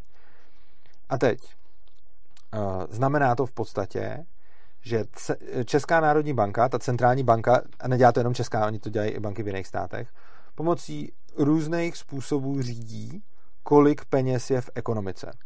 Ona to neurčuje přímo, že by jako guvernér České národní banky řekl prostě a zítra bude tolik peněz v ekonomice, ale má páky na ty komerční banky a tohle to už je ta složitost, do které nechci asi za, jako reposazby. A, a, má různý, různý metody přesně, jak ovlivňovat. Jak ovlivňovat to, kolik těch peněz v ekonomice bude, ano. kolik těch peněz ty banky půjčí. A i, i ta Česká národní banka určuje mimo jiné i ten, uh, i, i ty 2%, jo. jako ten, jako kolik rezerv jo, jo, musíš mít. Tak. Čili prostě Česká národní banka tímhletím přes všechny tyhle ty mechanismy uh, určí, kolik bude peněz v ekonomice, přičemž třeba zrovna s tímhletím, uh, s těma dvěma procentama se nehejbá, to už je tam nastavený hmm. asi, já nevím, 20 let, nebo prostě nějak takhle je to tam dlouho už nastavený a nehejbe se to. Ale hejbe se spousta jiných parametrů, který tady nebudu asi vysvětlila, protože si říká, že to už tohle ne, je složitý. To, to Takže prostě řekněme, že ta Česká národní banka má spoustu pák na ty komerční banky, kterými ovlivňuje, kolik ty banky můžou půjčit peněz a kolik jo. peněz bude v ekonomice. A tohleto je e, možná taková ta fráze, kterou už hodně lidí zná, cílování inflace. Ano, přesně tak. Cílování inflace. To je ano. To je vlastně, když banka, když se říká, že eh, centrální banka cíluje inflaci, tak de facto ovlivňuje těma mechanismama, který tady rozebírat nebudeme, kolik je peněz v ekonomice. Ano, přesně tak. Přičemž ona to někdy typne, někdy to typne hůř, protože ty mechanismy jsou relativně složitý. Ono to není jako úplně, jako je, hmm. je tam několik parametrů, který ta, eh, který ta eh, banka může měnit, nějaký repo sazby, lombardní sazby, pak může, může měnit prostě může mít úrokovou sazbu. Je, je, je, to, je, je tam prostě spousta mechanismů, který má a kterýma říká těm komerčním bankám, uh, jak můžou vlastně tvořit peníze. Problém je v tom, že celý tenhle ten proces se nijak neliší od toho děcka, co si na té pokladničce vytiskne tu tisícovku a ani se neliší ode mě, který si hacknu ten bankovní účet a napíšu si tam, hmm. uh, kolik chci peněz a ani se neliší od toho padělatele, který prostě padělá ty peníze. Ono je to to samý, jenom je to legální a jenom je to něčím zastropovaný. Ale má to přesně ty samé negativní dopady. Já, kdybych si tady natisknul všechny ty peníze, tak já vydělám nejvíc, ale oberu ty lidi různě. Já, když půjdu a koupím si za to drahý auto, tak nejvíc vydělá to auto, jako nejvíc vydělám já, protože jsem si tady napsal na účet, jsem si tam přidal peníze a šel jsem si za to koupit auto. Já jsem dostal auto zadarmo. Automobilka na základě toho, že má víc peněz, může jít k někomu dalšímu a zase si nakupovat za ty ještě staré ceny. Jo, budeme rozlišit starý a nový ceny. Když by se zdvojnásobil počet eh, peněz v ekonomice, tak staré ceny jsou ty nízký a nový ceny jsou ty dvakrát vyšší. Jo, takže stará cena je, že prostě, já nevím, máslo stojí pade a nová cena bude, že máslo by stálo kilo. Jo? Kdybych já si tady dal stejně peněz, hmm. kolik už je korun, pak bych je všechny pustil do ekonomiky, tak máslo půjde na kilo. A máslo teda stálo pade, to je stará cena, a nakonec bude stát kilo, to je nová cena a bude se k němu nějak dostávat, jako bude stát napřed 50, pak bude stát 60, 70, prostě jak na to budou ty lidi reagovat, jak budou ty peníze vypouštět. A teď je hrozně důležitý, že ono se to v té ekonomice nepropíše najednou. Ono to tam přichází v nějakých vlnách postupně. Jo. To není tak, že by najednou, jak Tereza přesně správně říkala, uh, není to tak, že by najednou ty lidi jako udělali nějakou makroekonomickou rozvahu a řekli si, Urza má tolik peněz na účtě a tak teda zvýšíme hmm. jako na, na dvojnásobek. Ono se to v průběhu stane. Což je i vidět na produktech, že jo. Tady ano. jsem, tady zvýšej vajíčka cenu, tamhle pak přesně. trošku přivěne máslo, tady těstoviny a ono se to postupně tak jako ano, stupňuje. přesně tak. A teď uh, je vlastně, uh, je vlastně důležitý si uvědomit, že se vždycky bude dít to, že nějaký lidi budou s novejma penězma kupovat za staré ceny.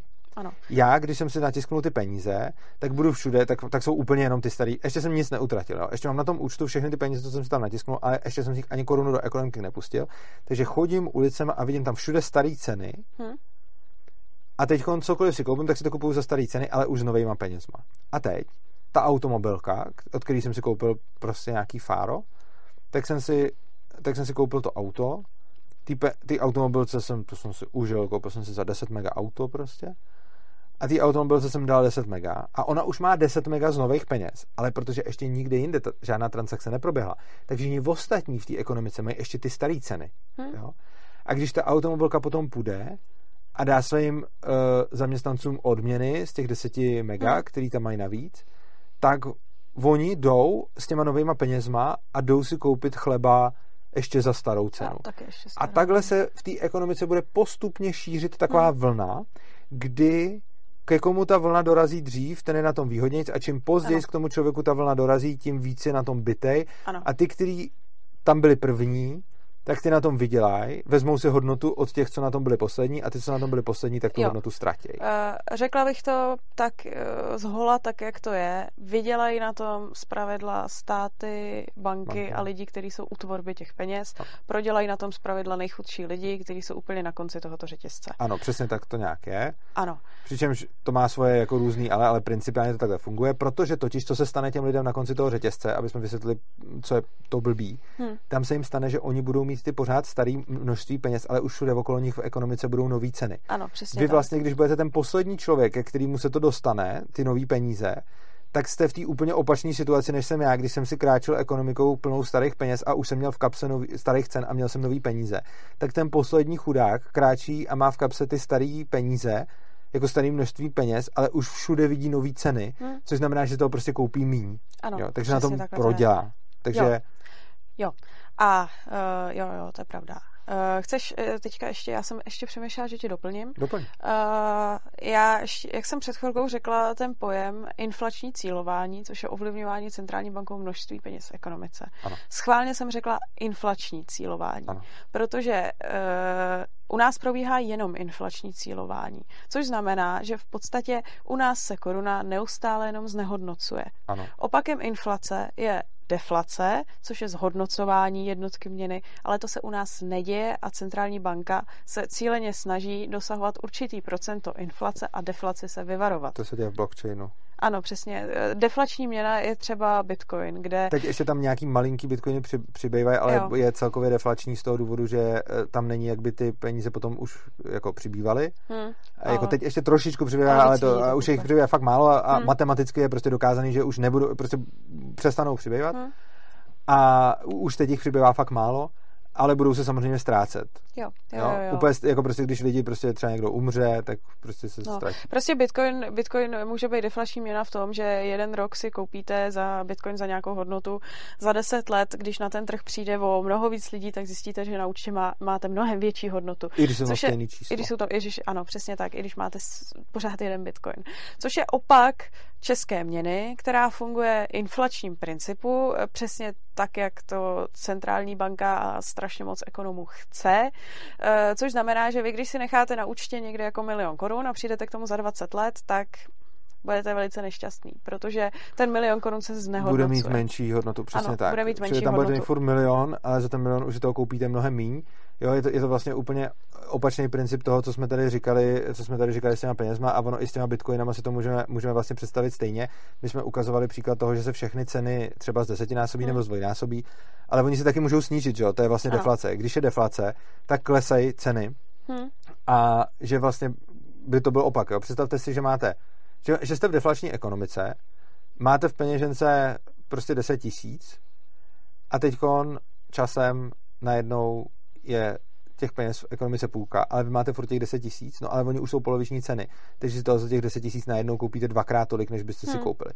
Takže inflační ekonomika dělá to, že máte peníze v peněžence a jde za tu samou částku koupit furt míň a míň peněz hmm. a deflační ekonomika dělá to, že máte tu samou částku a jde za ní, teda já jsem řekl peněz, myslel jsem věcí, a deflační dělá to, že máte furt tu samou částku a jde za to koupit furt víc, víc a víc, víc věcí. věcí. No, no, no. Přičemž je logický, proč státy chtějí inflační ekonomiku. No, to právě k tomu jsem se chtěla dostat, ano, protože jak jsme říkali, že ten, kdo je u těch peněz první, tak na tom nejvíc vydělá. Kdo je u nich poslední, tak nejvíc prodělá. Tudíž, když my máme inflační ekonomiku z různých motivací, oni říkají, že to je kvůli tomu, aby jako byl neustále se popoháněl ekonomický růst, tak kdo je u nás první u těch peněz, který se teda jako vpouštějí, vpouštějí, jasně.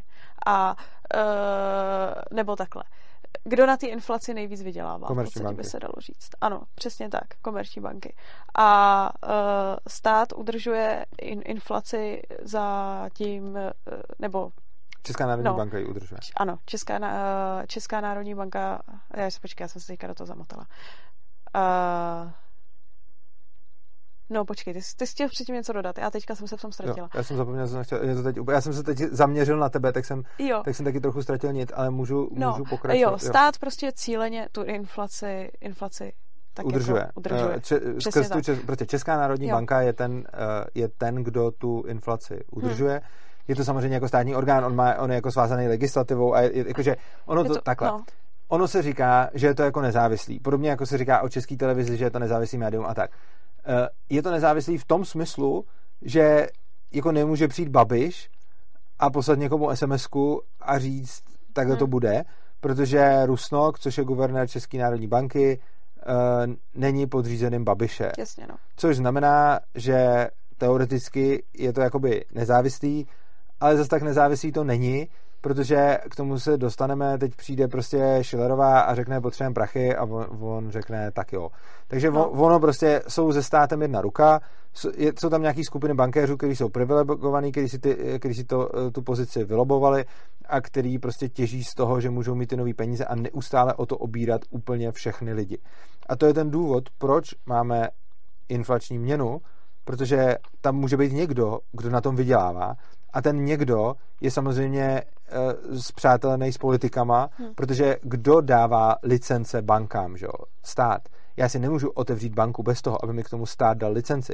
Takže prostě celou, celý tenhle ten jakoby v úzovkách biznis, ale on už to není moc biznis, protože to není jako trh, prostě to, jako, to je jako to je něco, to je taky nějaký hybrid, ale je to prostě jako socialistický zmetek naplánovaný zákonem, který funguje na jako absolutně netržních principech, kdy to, jak jaký, kolik bude peněz, jaká bude peněžní zásoba, jaký, jaká bude hmm. úroková sazba a podobně, není určeno nabídkou a poptávkou, ale je to určeno politikou, jako monetární politikou České národní banky nebo prostě obecně centrálního bankéře.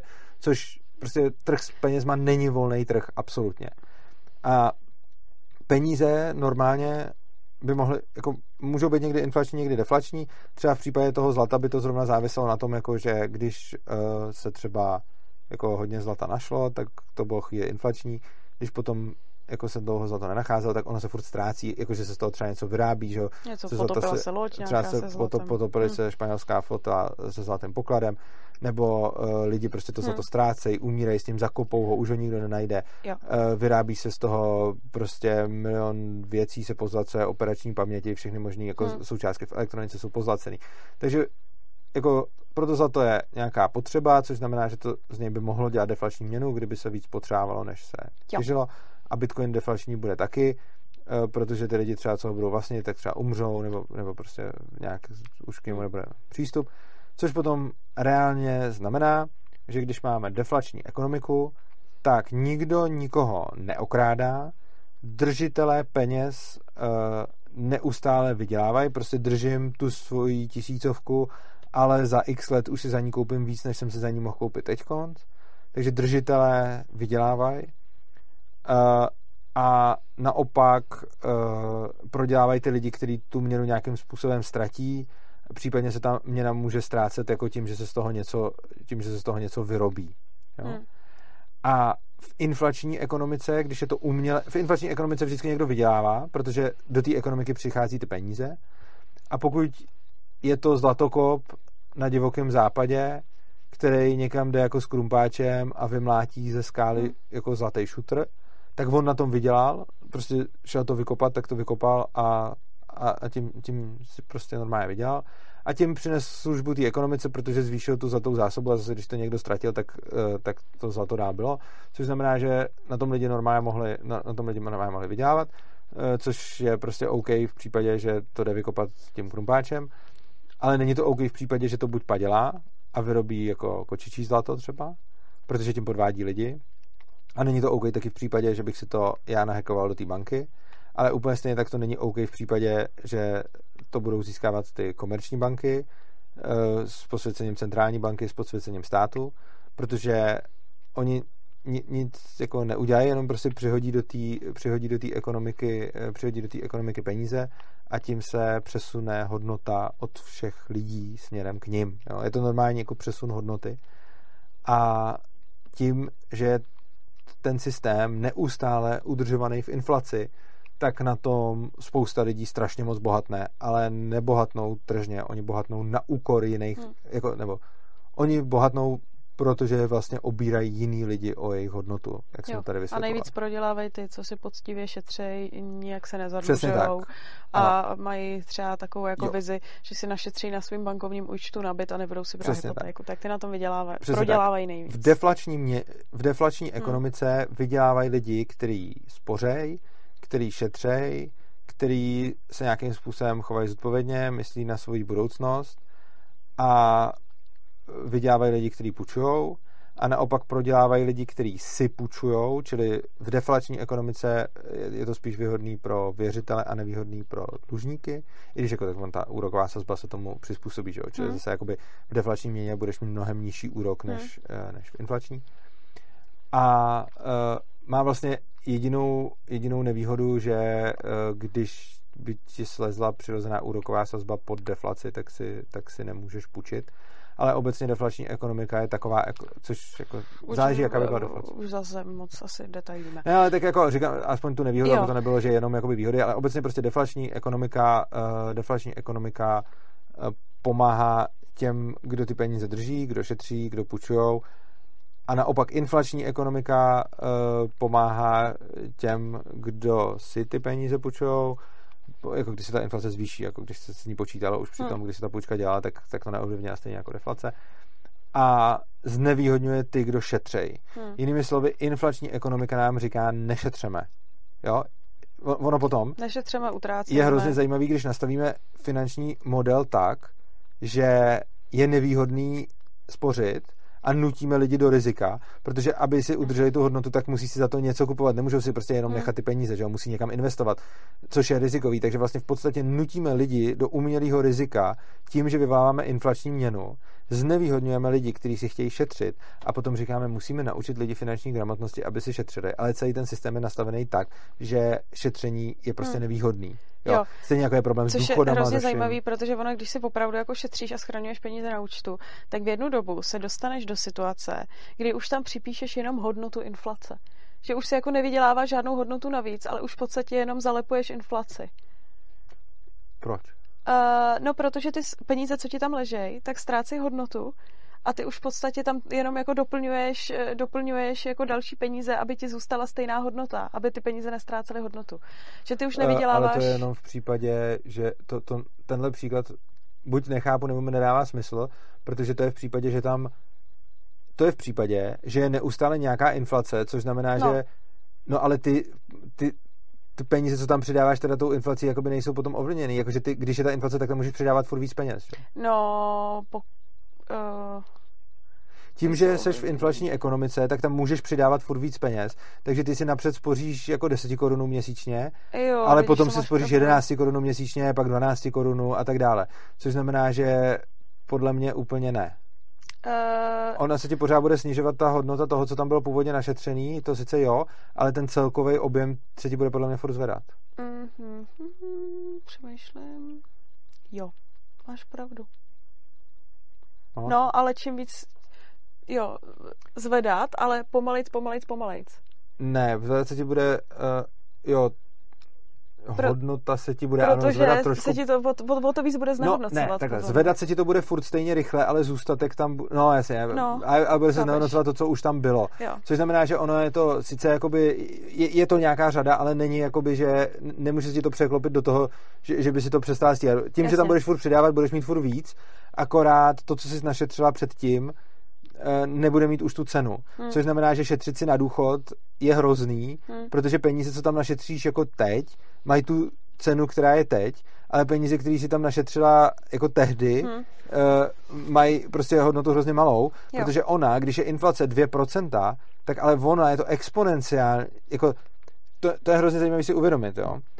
Ta křivka, kterou to dělá, není lineární, ona je exponenciální, protože v momentě, kdy mám jako dvouprocentní inflaci, hmm. tak mám každý rok 2%, ale i z těch celku. předchozích 2%, Přesně, 2%, že jo, takže se to furt zvyšuje 2%. a hmm. hodnota těch peněz hmm. klesá exponenciálně a vlastně zhodnocení úspor je potom jako logaritmický, hmm. což je, což je extrémně nevýhodný, takže prostě obecně deflační ekonomika motivuje šetřit a inflační jo. ekonomika nemotivuje šetřit, protože to, to šetření dělá problém, přičemž já nevím, že tady teď mám ještě, protože hodně lidí namítne, jako mainstreamových ekonomů namítne, že eh, důvodem, proč je eh, deflace špatná, inflace dobrá, je odkládání spotřeby, eh, proti čemuž mám argument a teď je otázka, jestli to tady mám ne, dobře, tak jo.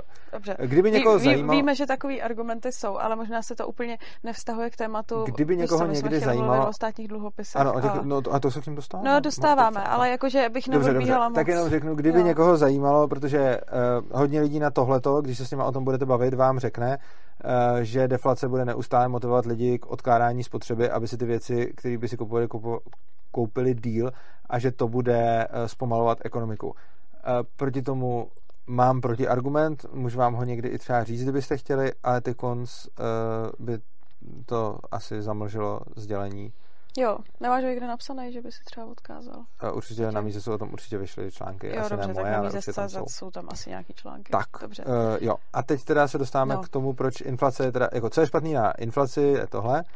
Uh, a potom tady máme další téma a to je hyperinflace. No, dobře.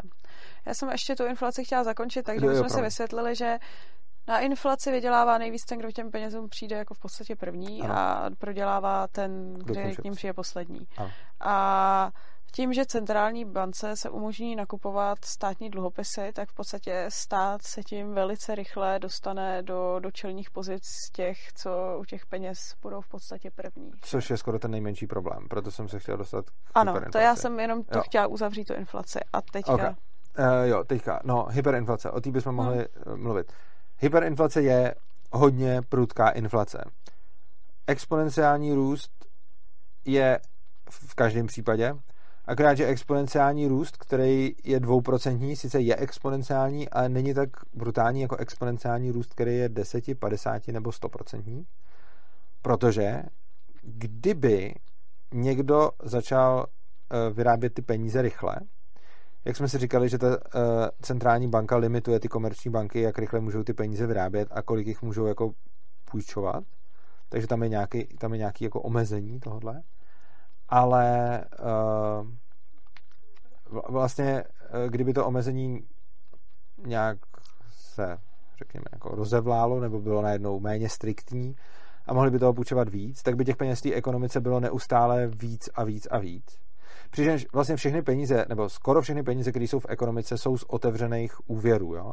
Jak jsme si říkali, když ten milion půjčím, tak potom ho tam zase vrátím a on jako zase zmizí, jo? Hmm. Jenomže mezi tím už se stihne půjčit těch milionů zase x, takže těch peněz furt jako přibývá, jo? Hmm. Já si půjčím milion, tím umožním té bance, on se protočí ekonomikou, do té banky se části z něj vrátí, ona, on zas, ona zase víc a víc napůjčuje.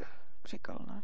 No jo, ale potom, když ho tam zase vrátí, no není z toho potom úplně jasný to, že v té době, kdy já mám ten milion jako venku, hmm. tak oni vznikají další a další úvěry, což znamená, že já ho tam vrátím. Ten můj milion se sice jako smaže, ale mezi tím se otevřely další jako miliony, který to a každý z nich zase jde, jde do ekonomiky a zase než se tam vrátí, tak se otevřou zase další a další. Což znamená, že ty, že ty úvěry se furt otevírají a v podstatě všechny peníze, které tady máme, jsou úvěrové peníze, jsou to peníze z úvěru. Tak. A v momentě, kdy je to nějakým způsobem hlídaný, aby ta inflace byla nějaká, tak oni kradou 2% z celkového. Jo, když je inflace 2%, to je zajímavé. Tak, takováhle, tak v našem systému to znamená, že někdo ukradne za každý rok 2% hodnoty uh, ostatním lidem, což je docela drsný. No. Uh, no ale protože jsou to 2%, tak si toho nikdo moc nevšimne a jede se dál, ale když je to každý rok 2%, tak je to potom blbý. A teď ale za určitých případů, když třeba stát potřebuje peníze, vlastně je to v tom případě, když stát potřebuje peníze a potřebuje jich hodně, třeba na to, aby financoval válku, tak si zloušil za ten standard a teď uh, třeba bude povolovat rezervy a podobně, tak se může stát to, že se těch peněz začne tvořit moc. A už to nebudou 2% ročně, ale bude to třeba 10% ročně, pak to bude třeba 100% ročně. No, jenomže ono 100% ročně už znamená, že každý rok je to dvakrát tolik, a to teda ale znamená, že ono je to dvakrát tolik, jako ale oproti tomu, co to bylo předtím. Takže teď je to koruna, pak to budou dvě, pak čtyři, osm, šestnáct, třicet dva, šedesát čtyři, sto dvacet osm a každý ten krok už je jako, hmm. jo, každý ten krok je vlastně dvojnásobek a to je 100% ročně, že Jenomže potom se taky můžou stát případy, kdy to bude jako 100% denně a to potom končí hrozně blbě, protože to tu ekonomiku absolutně rozvrátí. Mohli, můžeme to sledovat jako v Zimbabwe, ve Venezuele. V Německu, meziválečný. Mezi, jo, tehdy v Německu, mezi, ve 20. Hmm. letech eh, to, to, se to dělalo v Německu. Tam se to stalo z toho důvodu, že po první světové válce uh, musela německá vláda platit uh, obrovské reparace uh, jako hmm. těm vítězům. A ty reparace byly jako úplně nesmyslný, jo, jako výše jejich. Jenže ty reparace byly v markách No a ono jim nějak nedošlo, že Německo je ten, kdo jako vyplácí marky. No a protože ty reparace byly takové, že by je spláceli asi ještě dodnes, kdyby ta marka měla tu hodnotu, kterou, kterou měla tehdy, no tak e, Německo prostě začalo tisknout ty peníze, aby mohlo vracet, jo, protože ono ani nemělo z čeho. Takže prostě když všechny ty státy potom po Německu po první světové válce chtěli ty reparace, no tak Německo začalo tisknout a tisknout a tisknout peníze, furt jich vyrábělo víc a víc a nakonec se dostalo k tomu, aby, že je zaplatilo, ale zároveň si tím způsobilo tu hyperinflaci, protože potom už to nebylo, že by to bylo eh, dvojnásobek peněz ročně, ale pak už to fakt bylo taky dvojnásobek peněz denně a pak ten další den zase a zase a zase. Hmm. A tím pádem tu marku absolutně znehodnotili. A mělo to úplně jako devastující následky na tu ekonomiku, protože tam se potom děly takové věci, jako že ono, když je takováhle inflace, a může to být 100% denně, ale vy taky nevíte, jestli to zítra už nebude 1000%, tak máte ten problém, že třeba jako dostávat měsíčně výplatu je vám úplně k prdu, protože vy, když si s někým domluvíte výplatu a dostanete ji za měsíc, tak ona už může mít tisícinutý hodnoty, takže jste třeba placovali za 30 korun.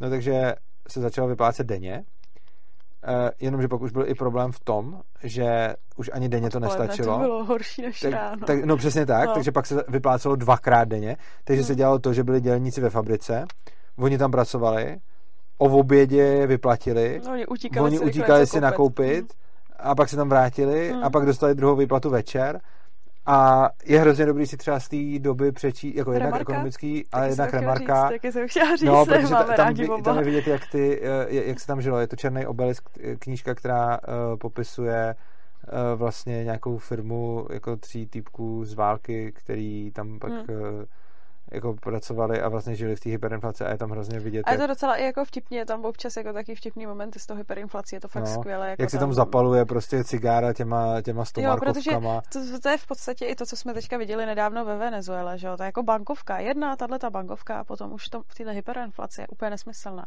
To už jako, to člověk používá místo toaletního papíru, protože... No, protože je to levnější hlavně. Protože je to levnější, no. přesně tak. A hlavně potom tam, tam jsou taky jako, že vždycky třeba večer dali bezdomovcům nebo takhle, aby se za to ještě koupil tu polívku, že jo, protože on, jako teď mám ty peníze, dáme večer bezdomovci, on si za to teď koupí polívku, což je dobrý pro něj, ale já bych stejně, kdybych si tu bankovku už nechal, tak si tak za ní zítra už koupím nic. možná rohlík. No, to jo. A e, čili to bylo v tom Německu, e, teď nedávno, no nedávno, prostě před nějakou dobou byla v Zimbabwe, tam jsou zase hezké fotky e, z toho, jak jezdili kolečky, jako měli kolečko naložený penězma, jako radvanec prostě, a tím si šli třeba koupit jako něco do, do krámu, tak to tam prostě takhle sesypali, protože aby si něco koupili, tak to prostě museli vést, vést v kolečku, protože se jim ty peníze nikam nevešly.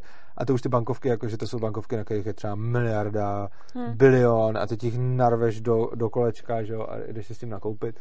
A pak byly dobré fotky na té ulici, jak, jak, ty peníze tam všude se válely, že jo, protože ono, už to nikdo nechce. Ono už to nikdo nechce, takže potom, jako když už máš jako bankovku, která je miliarda, a teď jako máš někde bankovku, která byla předtím jenom milion, no tak to, to už je k ničemu, takže pak tam jako lítají ty peníze rozšlapaný v tom blátě po těch ulicích. Takže hyperinflace je hrozná a to nechcete. A je to, je to když to stát prostě přežene. Je to, když to přežene třeba z důvodu, že musí platit velký, uh, velký reparace, ale taky z jiných důvodů, třeba z důvodu, že si někdo chce kupovat voliče zasažený koronavirem a vládníma opatřeníma. Hmm. Takže ty stát jako nechá spoustu lidí zkrachovat a potom určitě přijde někdo, kdo si bude uh, chtít kupovat voliče a k tomu bude potřebovat hodně peněz od hmm. státu. Jenomže tahle ta situace je úplně pitomá, protože to není, že by byla nějaká jedna skupina lidí, kterou by bylo potřeba sanovat z peněz těch ostatních. Ono to napáchá škody po obrovské části ekonomiky. Takže potom to, co by se teoreticky mělo dít, je, když jako chceme teda, aby stát, chceme od státu, aby pomáhal těm lidem, ale kterým, no vlastně všem, protože to dopadlo vlastně na všechny. No jenže ono jako ty, když má stát pomoct všem, tak to moc nefunguje, protože stát nepomáhá. Stát dělá to, že někoho ožebračí, aby to někam přesunul, jenomže když teď není koho ožebračit a měl by všem pomoct, tak to, to, to jediné, co udělá, je, že šáhne někam pro prachy, který vyrobí z ničeho, který dodá těm lidem a ono se pak stane vlastně to, že zase jako všichni budou mít pocit, že dostali teda peníze, ale pak hodnota těch peněz může být menší v případě té inflace a nedostane vlastně nikdo nic. Hmm. Nicméně pokud se to udělá šikovně před volbama, tak ono dát voličům nový peníze, pustit je do ekonomiky se starýma cenama, nechat si hodit hlas do urny a po nás potopaš, jo.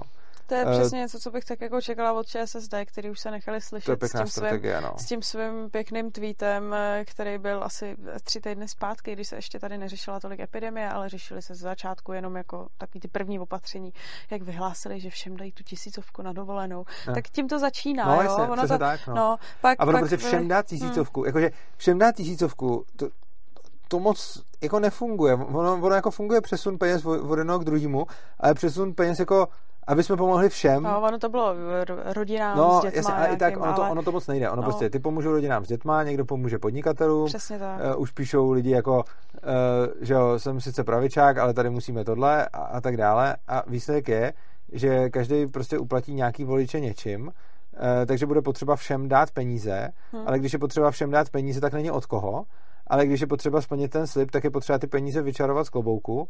A přesně od toho je tady legislativa, která říká, že centrální banka nemá nakupovat státní dluhopisy, respektive teďkon nějaký za nějakých úplně jako obskurních podmínek nakupovat může, že může držet asi rok a může nakupovat jenom od centrálních ba- eh, od komerčních bank a je prostě jako výrazně omezená v nákupu státních dluhopisů.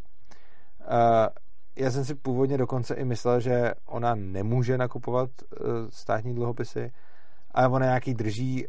Eh, já jsem to někde v nějaký... Tohle to nemám ještě ověřený, protože jsem o tom teď někde diskutoval. Jakože rozhodně jich nemá nějak moc a uh, nemá je na dlouhou dobu. Jo, takže nějaký, nějaký asi státní dluhopisy jako uh, Česká národní banka má, ale nemá jich moc a kdybych měla moc, tak, je, tak se děje následný problém. Uh, je tady taková ta nezávislost, to jak máme nezávislou ČT, nezávislou Českou národní banku, což teda znamená, že nemůže přímo řídit Babiš, ale že stát nějakým způsobem na ně může vyvíjet nátlak nepřímo. A jedna z těch, jako, jedno z těch opatřeních, a to můžu i přirovnat jako k té ČT, je, že prostě politici jako vláda nefinancuje ČT, že by prostě šel z rozpočtu a má nějaký koncesionářský poplatky a není to úplně jako tak, že by ta ČT dělala to, co vláda řekne a všichni říkají, jak je to hrozně důležitý. Přitom u ČT je to úplně k prdu a všichni se starají o to, aby hlavně byla ČT nezávislá, což stejně už dávno není, ale pro všem to leží v žaludku Oproti tomu nikomu neleží v žaludku nezávislost České národní banky, protože to není tak cool, protože se na to všichni v televizi nepodívají a protože tomu nikdo moc nerozumí. Ale to, aby Česká národní banka byla nezávislá, je mnohem důležitější než nezávislost České televize, protože když nebude nezávislá Česká televize, tak nám akorát budou pouštět nějaký kraviny, což se jenom změní ty kraviny, které nám pouští na jiné kraviny a nestane se v zásadě nic, ale v momentě, kdy eh, Česká národní banka začne dělat blbosti, tak nás může dostat do hyperinflace a může nám totálně rozjebat životy. A to, čemu ten zákon brání, je přesně to, co teď ty politici chtějí udělat. On už tady ten zákon existuje totiž a oni ho teď chtějí novelizovat, vlastně ho jako zrušit, protože to, čeho se báli tvůrci toho zákona a ten zákon má jako tomu bránit, aby stát řekl přesně to, co teď chce říct, hele, všem rozdáme prachy, tak Česká národní banka, hele, my jako kup si od nás dluhopisy, my ti dáme dluhopisy, ty nám dáš peníze a my ty peníze rozdáme lidem. Že?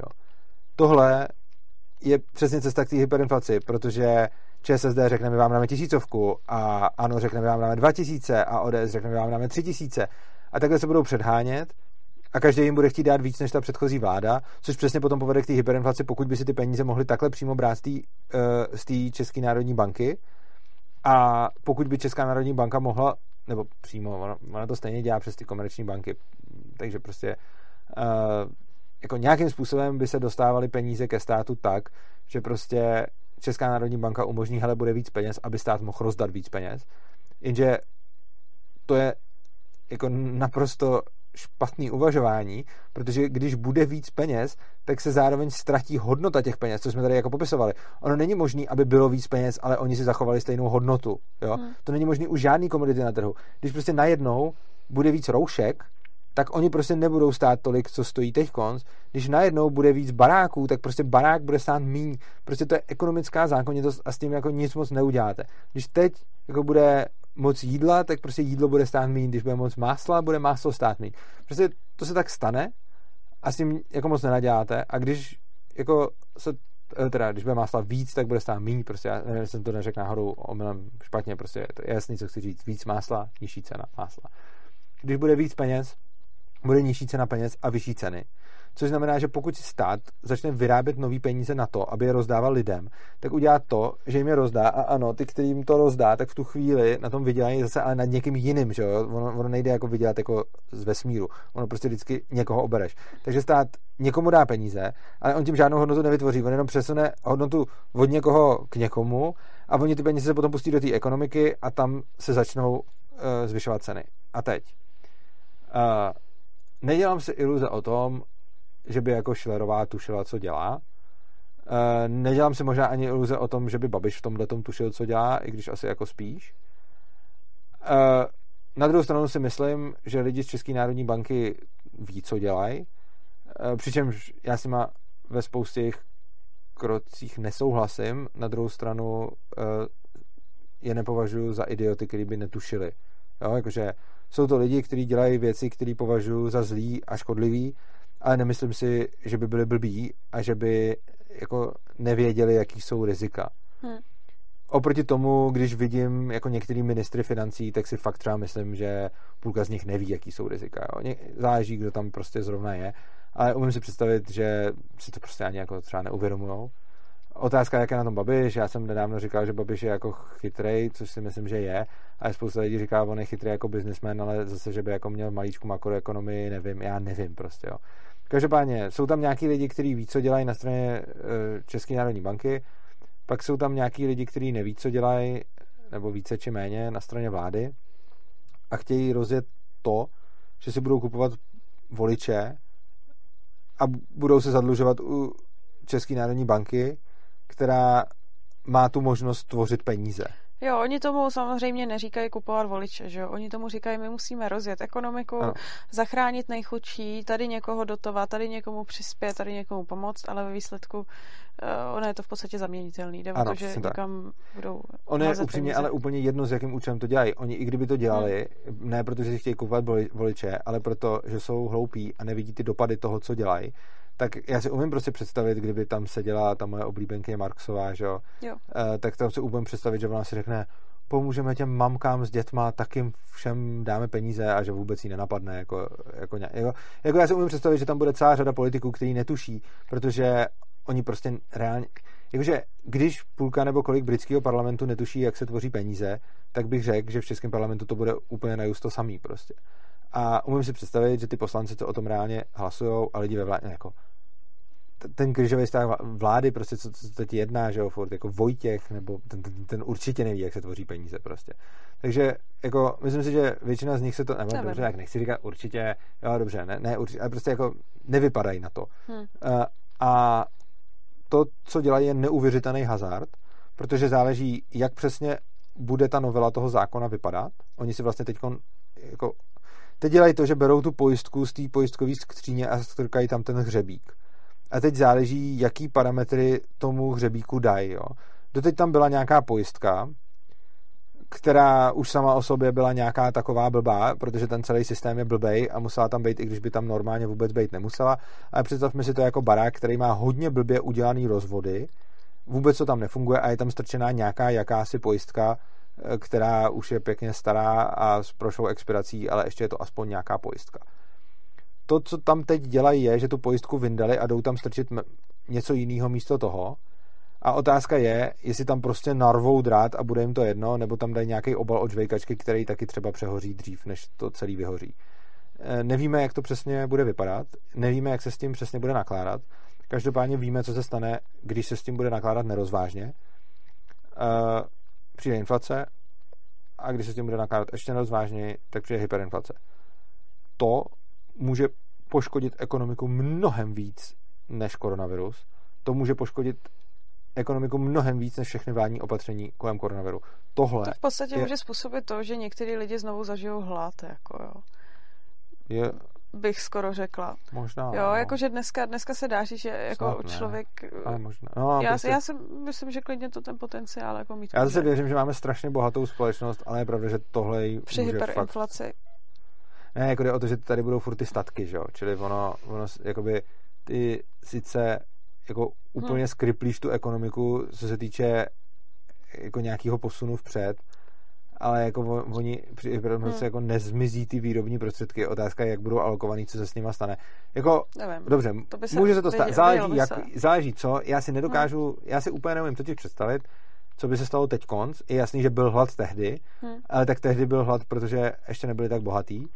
Ale rozhodně nevylučuju, že by mohl být zase hlad a rozhodně... Jako nemyslím si nějak masivně, jo? Jako myslím si, že by Možná, se to mohlo, mohlo týkat nějakých menších skupin lidí, Rozhodně uh, pokud teď to vypadá hmm. nějak apokalypticky, tak tohle by byla fakt apokalypsa. Jakože jako tohle je největší průser, který se v, jako v současné době jako kolem děje. A je to ta úplně nejvíc zapadlá zpráva, která je prostě někde zastrčená, nikdo se o ní pořádně nezajímá a je to potenciál toho nejhoršího, co, co můžou jako dnešní dny přinést. Jo. Protože v momentě, kdy se tady nějakým způsobem rozjedou nějaký helikoptermany prostě a začne se jako roztáčet ekonomika tímhletím způsobem, tak to může mít jako nedozírný následky. Hmm. Ona i nějaká menší inflace, která by jako byla větší než ta, ta, která je, tak může i přinést jako velký no. problémy, zejména teď.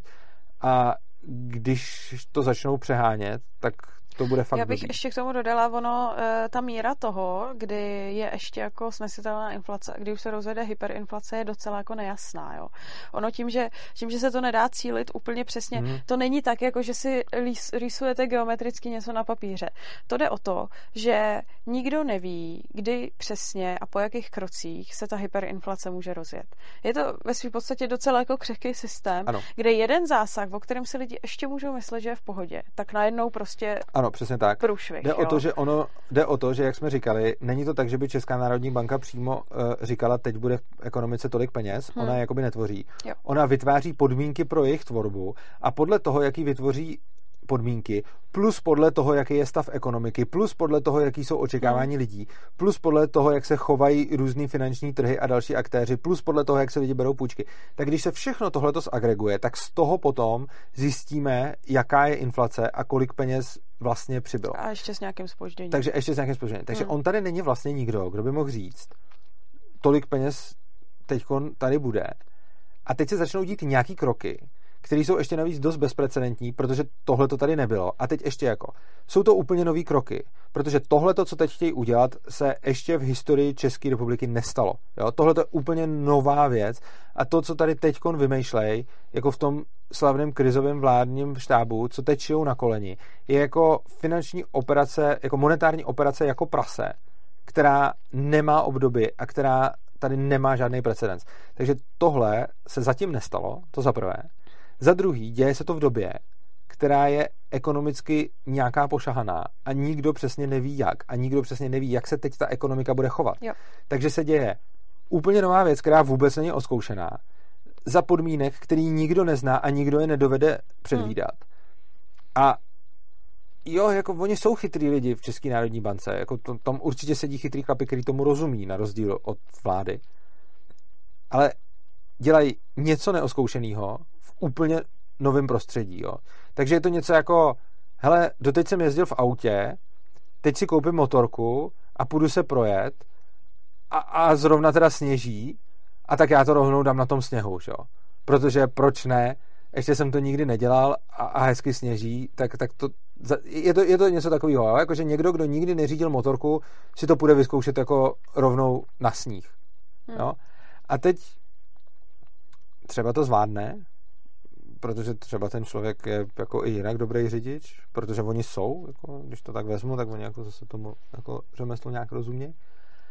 Ale je to nezodpovědný, je to hodně hazardní, navíc nevíme vůbec, jaký ten zákon bude mít jako podobu a jestli ho někdo někdy zruší. Jo. Takže no, ono, ono právě, co, se taky, co se jako taky může stát je, hmm. že teď je tam jako babiš, který to nějak rozjebe, rozdá nějaký prachy, pak půjde od válu Hmm. A teď tam přijde nějaký hamáč a ne, přijde tam někdo úplně jiný, nějaký hmm. nový premiér a ten řekne no hele, oni už si to taky jako, tak my, tak my to uděláme taky a hmm. udělá to trošku víc. A teď nikdo neví. Právě, v tom vidím jako hrozný nebezpečí, že ono se tady teďka dá nějaká pravomoc, kterou už by se mohlo stát, že už nikdy nikdo nezruší. A tak pak je pokud se dá trvalé, tak ji nezruší. Pokud by ji dali no. dočasně, tak se zruší sama. P- uvidíme, uvidíme, jak, uvidíme, jak to no. bude vypadat. Já doufám, že aspoň jako něco takového, jako nějaká dočasnost by tam byla, no. protože no.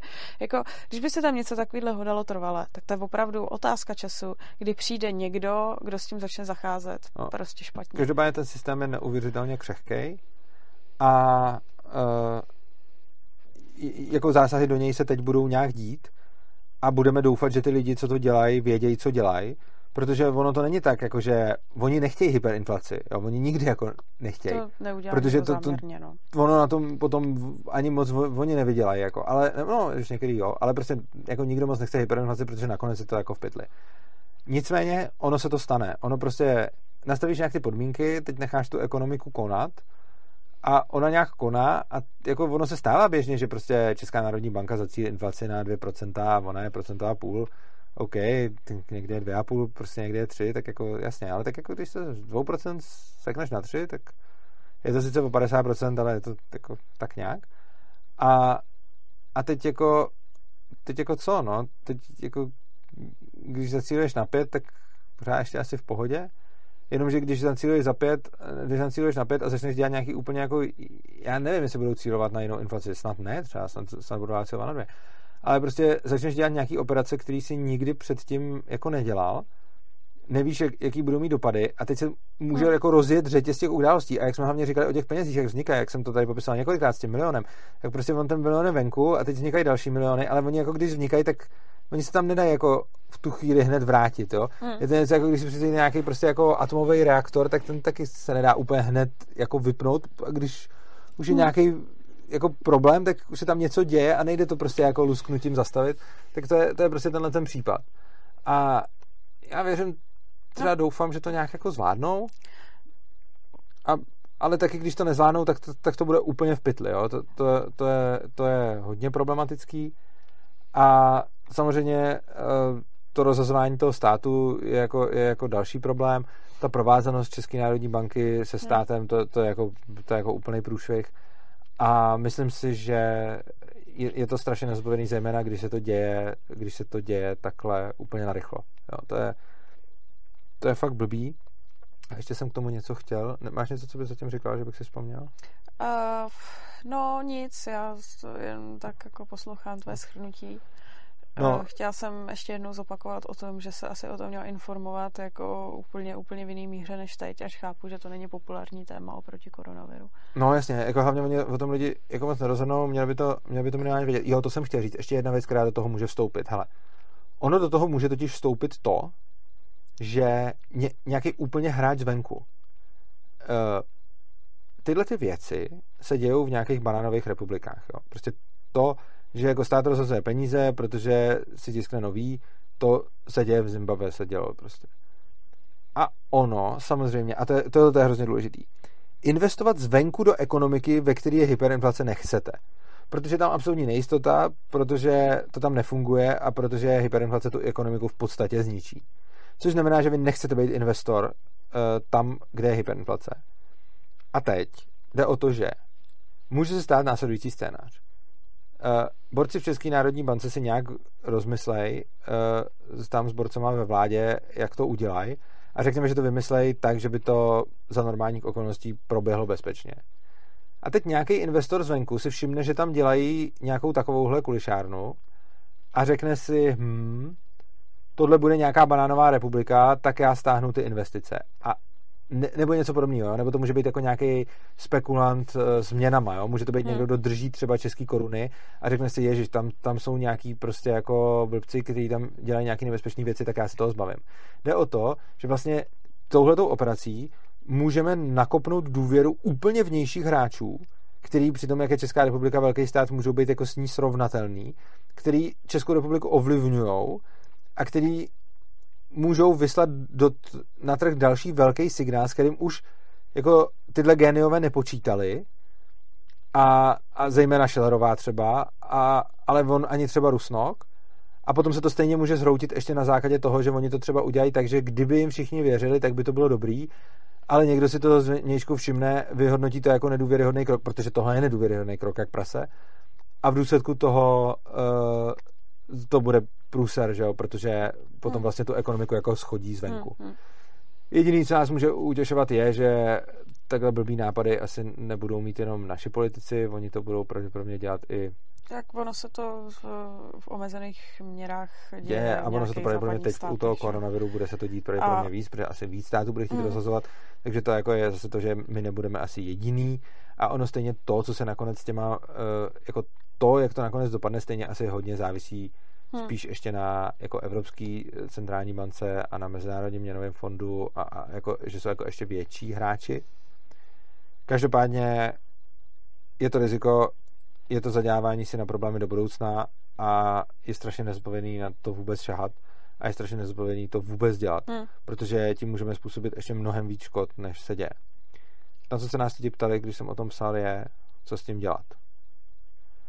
Uh, no, s tím neuděláte nic, protože jako, jestli někdo pohřbí českou korunu, tak vy to neovlivníte, uh, protože to ovlivní Babiš a ANO a Česká národní banka. A takže tohle to je zcela mimo vaši kontrolu a to je i mimo kontrolu voličkou a je to víceméně i mimo kontrolu jako že bychom si teď nějak mezi sebou něco řekli a udělali nějakou občanskou iniciativu. To, to je úplně k ničemu, protože tohle to je, jo, mimochodem, to je taková ta strašná demokracie, jo, jak, jak se říká, že je vůle lidu. Takhle zásadní kroky se dějou prostě někde mezi pár lidma, že si Schillerová domluví něco prostě s Českou národní bankou hmm. a, a s posvěceným Babiše, jo. Takže prostě jako někomu jsme takhle dali jako Biankošek důvěru a no, já jsem ji nedal, ale prostě jako teoreticky by to měla být jako tak demokracie. A oni jdou teď dělat kroky, který jako, který, kterým je nikdo absolutně nezmocnil, kterým nikdo ani nerozumí a který můžou jako brutálně ovlivnit jako budoucnost nás, našich dětí, prostě tohle, jako to nemůžu udělat, jako, jo, to je, že prostě někomu jsme řekli, někomu jsme řekli, hele, jako hlídejte tady jako náš sklad výbušnin, ale úplně jsme jako netušili, že oni si tam půjdou hrát jako fotbal jako s jadernou hlavicí prostě, jo, to, to prostě jako, hmm. jo, že, že to, to, to, vůbec, jako to, tohle je úplně jiná hra. Takže s tím jako nic neuděláte, protože prostě je to čistě v jejich moci a když se rozhodnou jako, nebo oni se proto nerozhodnou, ale když prostě to neodhadnou a pohřbí korunu, tak to, co s tím můžete reálně dělat, je nemít ty koruny. Uh, já třeba na to nějakým způsobem jako trochu reaguju a dá se, dá se, jako já mám stejně rozprostřený, eh, já mám stejně rozprostřený úspory do jako různých, do různých měn, že jo, takže jedna věc jsou samozřejmě kryptoměny, další věc jsou nějaký cený kovy a prostě jako... I akcie někdo kupuje. No a prostě jsou eh, případně nemovitosti nebo tak a prostě jako tak teď jako rozhodně, pokud máte teď nějaké jako obrovský peníze na účtu, nebo vám někdo něco hodně dluží nebo něco takového, tak eh, je dobrý se toho asi jako... Ne, tak nebo minimálně se nad tím zamyslet. Zamyslete se nad tím, jestli se toho nezbavit, protože existuje nějaký riziko. Uh, tahle ta situace není taková, že by bylo hodně vysoký riziko malého průseru, ale je to malý riziko totálního hmm. průseru. Hmm. Což znamená, že ne, ne, neřekl bych jako, že hele, teď se připravme na hyperinflaci 3, 2, 1 teď a 100% to nastane, je to nějaký riziko, který rozhodně není jako, že bych řekl, že už se připravuju na tu hyperinflaci, ale počítám s tím, že se to stát jako může a je dobrý na to být připravený a připravený znamená mít uh, uloženou hodnotu i v jiných věcech, než jsou... Diverzifikovat. Diverzifikovat, přesně tak, než jsou hmm. koruny. A pokud máte nějaký úspory, tak jako dají se dát prostě do zlata, dají se dát do jiných kovů, hmm. i když na ně je DPH, na zlato není. Uh, dají se dají se dát do kryptoměn. Jo. Takže... Já, se, já se zdráhám někomu doporučovat, protože investiční doporučení jsou strašně nevděční. Já to a... taky nedoporučuju. Jo. Já, jo. Jako... Ať se každý rozhodne sám, investuje si do čeho chce. Mě hodně lidí, když jsme teďka o tomhle psali, tak uh, tak tak jako doufalo, že pod tím podpořím Bitcoin. Já nechci nikoho motivovat do, do investicí uh, kryptoměn spíš než do investicí něčeho jiného. Mně zase přijde jako, ty kryptoměny fakt jo, rozumí. Jakože zase jako, neříkám, že... dělejte to, ale já osobně mm? považuji uh, kryptoměny za dobrou dlouhodobou úschovu peněz, třeba na šetření na důchod. Zlato? To... Zlat... Zlato je konzervativnější. A já Bitcoinu věřím fakt hodně, ale jakože mhm. obecně jakože... Já třeba možná věřávej zlatu, ale, ale to, to, to, a tím nechci říct nic, že bych měla jako proti kryptoměnám, jenom si jako myslím, že v situaci, kdyby se nějak hodně jako vysrala ekonomika a lidi by začínali mít problém se zdrojema, tak by se mohlo stát, že by se začaly zbavovat i kryptoměn, jo? To si právě... Za, za účelem ale tak to i zlata, že? poptávání ono, komodity. Myslím si takhle, to, v čem je, jsou dobrý kryptoměny oproti zlatu, je, že si myslím, že eh, v případě, že by byla taková nějaká normální jako krize, tak by ty kryptoměny podle mě byly nakonec lepší než zlato, ale v případě, hmm. že by ta krize přerostla do nějakého post-apo, uh, tak tam už by zase, uh, proto, takhle, ty kryptoměny, oni by jako nepřestali existovat, ale když už by nikdo neměl ani telefon a elektriku, tak by sice jako blockchain furt byl, ale nebyl by tak přístupný, hmm. uh, což znamená, že pokud bychom se připravovali na apokalyptický scénář, ve kterém nebude jako ani normální infrastruktura, na kterou jsme zvyklí, tak uh, asi jako dává no, samozřejmě větší smysl to zlato. Zase, když se připravujeme na normální hospodářskou recesi, tak bych jako dal asi přednost těm hmm. kryptoměnám. Ale taky jako samozřejmě jde zainvestovat do pozemku, ten má zase to riziko, že když tady nastane nějaká totalita nebo no, nějaký takový problém, tak vám to můžou sebrat. Takže prostě, nebo do baráku a tak, takže prostě ono všechno má svý pro a proti, že? Investovat do baráku nebo pozemku nebo hmm. něčeho takového má tu výhodu, že to můžete užívat a je to investice, kterou zároveň jako používáte a něco z ní máte nebo to pronajímáte, ale je to přilepený k tomu místu, takže v momentě, kdy je potřeba utéct, tak o to přijdete. Oproti tomu uh, zlato je zase dobrý na post-apo a navíc už drží svoji hodnotu tisíce let a to je jako super, takže to je jako takový hodně držák zase na druhou stranu i to vám můžou vzít oproti tomu třeba jako před hranice a tam použít, hmm. jako když se potřebujete utéct eh, před hranice a tam používat uh, dál to, tak to, to jsou zase úplně ideální kryptoměny, že jo, protože ty vlastně sebou vůbec nemusíte níst, jo, tam prostě hmm, jako stačí si pamatovat ně, něco zašifrovaného, stačí si pamatovat hmm. prostě nějaký kus informace a máte to jenom v hlavě, takže i kdyby vás prostě celníci svlíkli a koukali vám do zadku, hmm tak stejně kryptoměny eh, můžete před nima uchránit, zatímco zlato třeba ne, no a dům už vůbec ne. Některý lidi by radši prozradili svůj privátní klíč, než aby někdo koupil do zadku. koho myslíš? Dobře, no. Tak Každou, já bych no, to... Takže to bychom hmm. mohli ukončit na tom, že hmm. uh, ne, neříkáme vám, do čeho máte investovat. Každopádně to, co se teď děje, je rozhodně ohrožení koruny a tohleto riziko popisuju jako uh, nízký riziko s potenciálníma obrovskýma následkama. Jo? Takže to není případ, že se na 90% stane něco trošku blbýho, ale je to případ, že se na 10% stane něco apokalyptického. To možná ještě méně procent, ne, já jsem neřekl, já, já jsem, příklad to byl příklad. Hmm. Já neříkám, že to stane 10%, já si dokonce myslím, že vzhledem k tomu, ono, kdybychom uměli typovat ty procenta, tak to rozhodně by je líp typli z té České národní banky než já, ale oni je taky neumí typnout, že jakoby, hmm. to jsem jenom řekl úplně jako příklad a vůbec jako neříkám, hmm. jako stane se to a je to prostě nějaký nízký riziko totálního průseru, ale takhle, rozhodně jsem, rozhodně mnohem spíš umřu, mnohem spíš mě sejme tohle než koronavirus, jako. Hmm. To bych řekl, jakože určitě jako to, že umřu v důsledku nějakých věcí způsobených hyperinflací, bych řekl, že mě zabije mnohem spíš než, eh, než koronavirus mě, protože Tebe, mám jo, malou šanci, že by mě zabil koronavirus. Jo, takže třeba pro mě, roz, jakože hmm. rozhodně pro všechny mladý lidi je tohleto riziko, jako pro mladý zdraví lidi, je tohleto riziko za mě určitě vyšší, než eh, jaký vám přináší koronavirus samotný. Eh, kdybych byl důchodce, tak je to zase asi naopak, takže ono hmm. prostě záleží. No.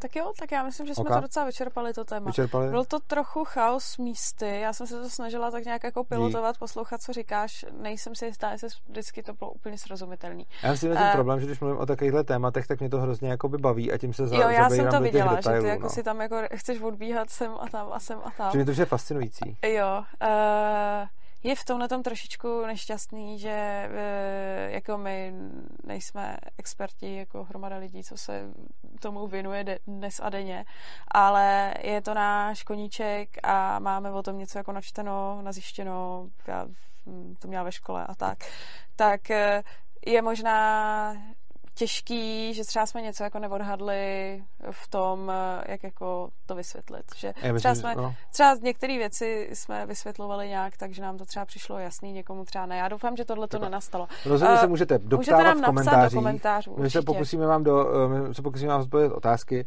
Můžete nás opravovat, já si umím představit, že jsem nějaký věci řekl nepřesně, některý jsem třeba řekl nepřesně z neznalosti, eh, zejména protože nemám úplnou představu o tom, o tom zákonu, já jsem ho hledal a ono se o tom jakoby přímo ten návrh jsem neviděl a ty... Ještě nebyl. Ještě nebyl, protože hmm. možná, až se budete koukat na to video, jo, tak už bude. My, jo, jo, točíme ono hledalo, hledalo ho víc lidí, nejenom, že a ještě nebyl, hledat, ale, ale ještě, to, co ještě jsem o něm čet, tak to bylo ano. různý, takový nějaký, takže tam si nejsem úplně jistý. To, eh, o tom, co jsem říkal o těch penězích, tam jsem si docela jistý a myslím si, že jsem to, myslím si, že tam jako nějaký jako mezery nejsou. Na druhou stranu jsem něco zjednodušoval a vynechával, takže určitě, pokud tomu jako fakt rozumíte, tak jo. to tam sami vidíte, že jsem některé ty věci prostě... bych ještě řekla, že si dovedu představit, že nám přijde eh, nějaký makroekonom argumentovat na různé věci, co jsme tady říkali. Eh, naším primárním cílem tady nebylo udělat eh, přednášku o centrálním bankovnictví a o makroekonomii ze všech mohli. aspektů. Uh, tohle já se na to, já se do toho nerada pouštím, Dobře, jako. ale bylo spíš jako cílem předestřít, proč ne, nebo jako nějakou funkci peněz, k tomu se dostat inflaci, hyperinflaci a v souvislosti vlastně s tímhletím návrhem, který teďka jako vzniknul. Uh, nebylo úplně cílem tohohle videa tady rozebrat všechny aspekty centrálního bankovnictví, plusy, mínusy a různé diskuze, ale spíš jenom dojít k tomu uh, po nějak postupně k tomu, jak je zapříčiněná ta hyperinflace, proč se to může stát a proč z toho jako máme obavu. Tak. Jo. Takhle. Já myslím, že to je všechno. Uh, prosím, pište nám do komentářů názory k tomu všemu, co jste slyšeli. Byla to spíš tentokrát odbornější, uh, hmm. odbornější díl studia. Uh, určitě vám přejeme pevný zdraví. Co se týče současné... Mírný průběh. Mírný průběh. Co se týče současné situaci, když se podíváte, jsme teď docela aktivní na sociálních sítích, zejména asi já spíš. Jo, já moc ne. Uh, já docela dost. Uh, plus jsem teď napsal nějaký text, když se podíváte na články.urza.cz jako články, články, tak tam uh, hned nahoře teď uh, najdete článek, kde uh, sepisu a odkazuju se na spoustu věcí ohledně koronaviru, ohledně toho, jakým způsobem funguje vláda, ohledně toho, co se vlastně děje, nějaký srovnání s volnotržní ekonomikou. No, to je úplně geniální článek, podle mýho, protože strašně moc lidí, strašně moc lidí říká, hele, vidíte, jak teďka prostě ten stát nás zachraňuje, jak bychom bez něj byli v háji. Nám to přijde v podstatě, že stát rozhodně to není tak, že udělal všechno špatně, ale strašně moc věcí udělal špatně. A v podstatě e, i z mýho pohledu, když někdo říká, tak se podívejte, jak ten stát nás teďka jako zachránil, tak mi to přijde absurdní, protože já nejen, že nemám pocit, že by mě zachránil a že naopak e, mě, mě konkrétně by se dalo říct, že eh, jako soukromí lidi zachraňují víc možná než ten stát teďka. A uh, pokud teda nevezmu zákaz vycházení v tyhle ty karantény. do první linie. No, ale hlavně mi to jako není jasný, že tam nevidí jako ty chyby toho státu, jo. Takže Urza dává dohromady článek, kde na on konkrétní... On už je venku, takhle. já tam jenom při... Ale ten článek je tak dělaný tak, že, se tam, že tam pořád přidáváme věci. Ano. On už je venku, je zveřejněný, je už daný dohromady, akorát, že jak se furt dějou věci, tak tam, hmm. Eh, tak tam dodáváme odkazy na, na různý aktuální dění. Jo. Takže budeme i rádi, pokud nám ho doplníte, pokud uvidíte něco, co, co neznáte. Je, je to primárně, co, primárně se tam sbírají tam odkazy o tom, co třeba ten stát jako udělal špatně, co byl jako chaos, co prostě jako ještě jako přihoršil situaci. Příklad třeba, jak zakázal ten projekt respirátoru, to je úplně typický, ale třeba to, že napíše návrh o nouzovém stavu, který je jako žalovatelný, uh, ani, nebo takhle, to je otázka, jestli je to dobře špatně, že žalovatelný, ale prostě, že ani jako ten návrh jako nenapíšou tak, jak mají. A, a sbírají se tam různý odkazy, takže kdybyste určitě k tomu článku měli co doplnit, tak posílejte, protože já si myslím, že je to úplně skvělý, když potom jako někdo přijde a řekne, ty se podívejte, stát nás zachránil, vy ho můžete kritizovat, tak prostě tohle tomu poslat. A ono je to hlavně proto, že... Jo, a názorně mu jako vysvětlit, uh, proč uh, my tenhle ten pohled třeba úplně jako nezdílíme. On je to hlavně, hlavně proto, že oni ty dobrý kroky státu vidí všichni hmm. a to, ono strašně často nej, nejsou vidět ty špatný. Takže ten článek má hodně tu roli, že, že tam i vysvětluju a ukazuju, proč něco, co je třeba i braný jako dobrý krok, má jako negativní ty. Jo, jo, protože to, co udělá stát dobře, on si to velice dobře zpropaguje sám a tu reklamu si udělá nejenom sám, ale udělá mu jich spousta dalších lidí a ono je to fakt vidět. Jasně, no. Čili ty pozitivní kroky všichni vidějí, No. ale ty negativní kroky za stolik vidět nejsou. Jo. Respektive jsou vidět takový ty mediálně populární, ale často nejsou vidět ty dopady. Takže prostě je kolikrát vidět jako, uh, hele, tady, eh, jo, prostě vždycky, eh, jak se udělá, jako, že jak Babiš mluví hrubě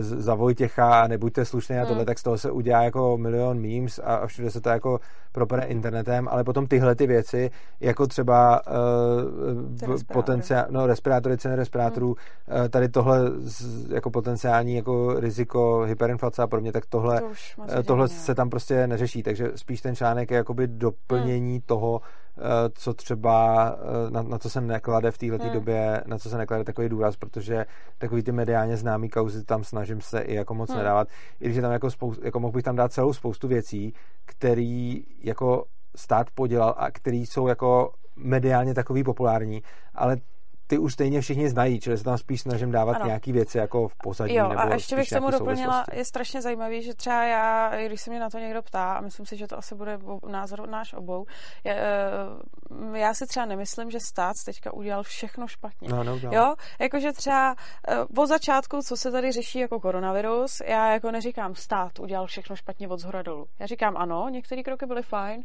dali by se udělat v tržní společnosti, myslím, stejně dobře, a některé kroky byly fajn, ale pak je tam strašně moc dalších, které byly špatně.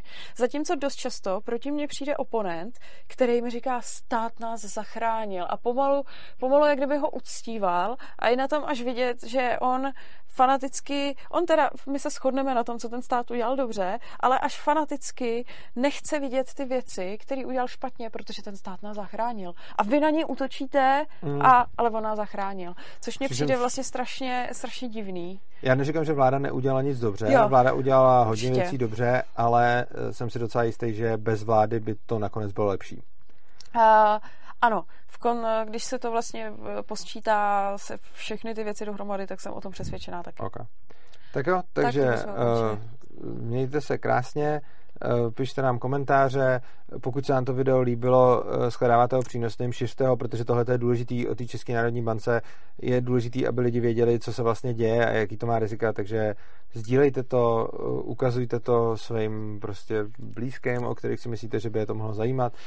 Samozřejmě vás stále prosíme o podporu, prosíme vás o podporu všech možných druhů, nejenom jako šíření, lajky, sdílení a odběr. Samozřejmě tohle jsou věci, které nás strašně namotivují a čím víc nám dáte odběru, čím víc nás budete sdílet, tak tím i věž, ve vyhledávači a podobně. Takže prostě tím, že uh, vy na nás kliknete nějakým způsobem, jakýmkoliv, nebo napíšete koment nebo něco, tak tím zase uh, zvyšujete nás, náš dosah. Takže to je důležitá podpora.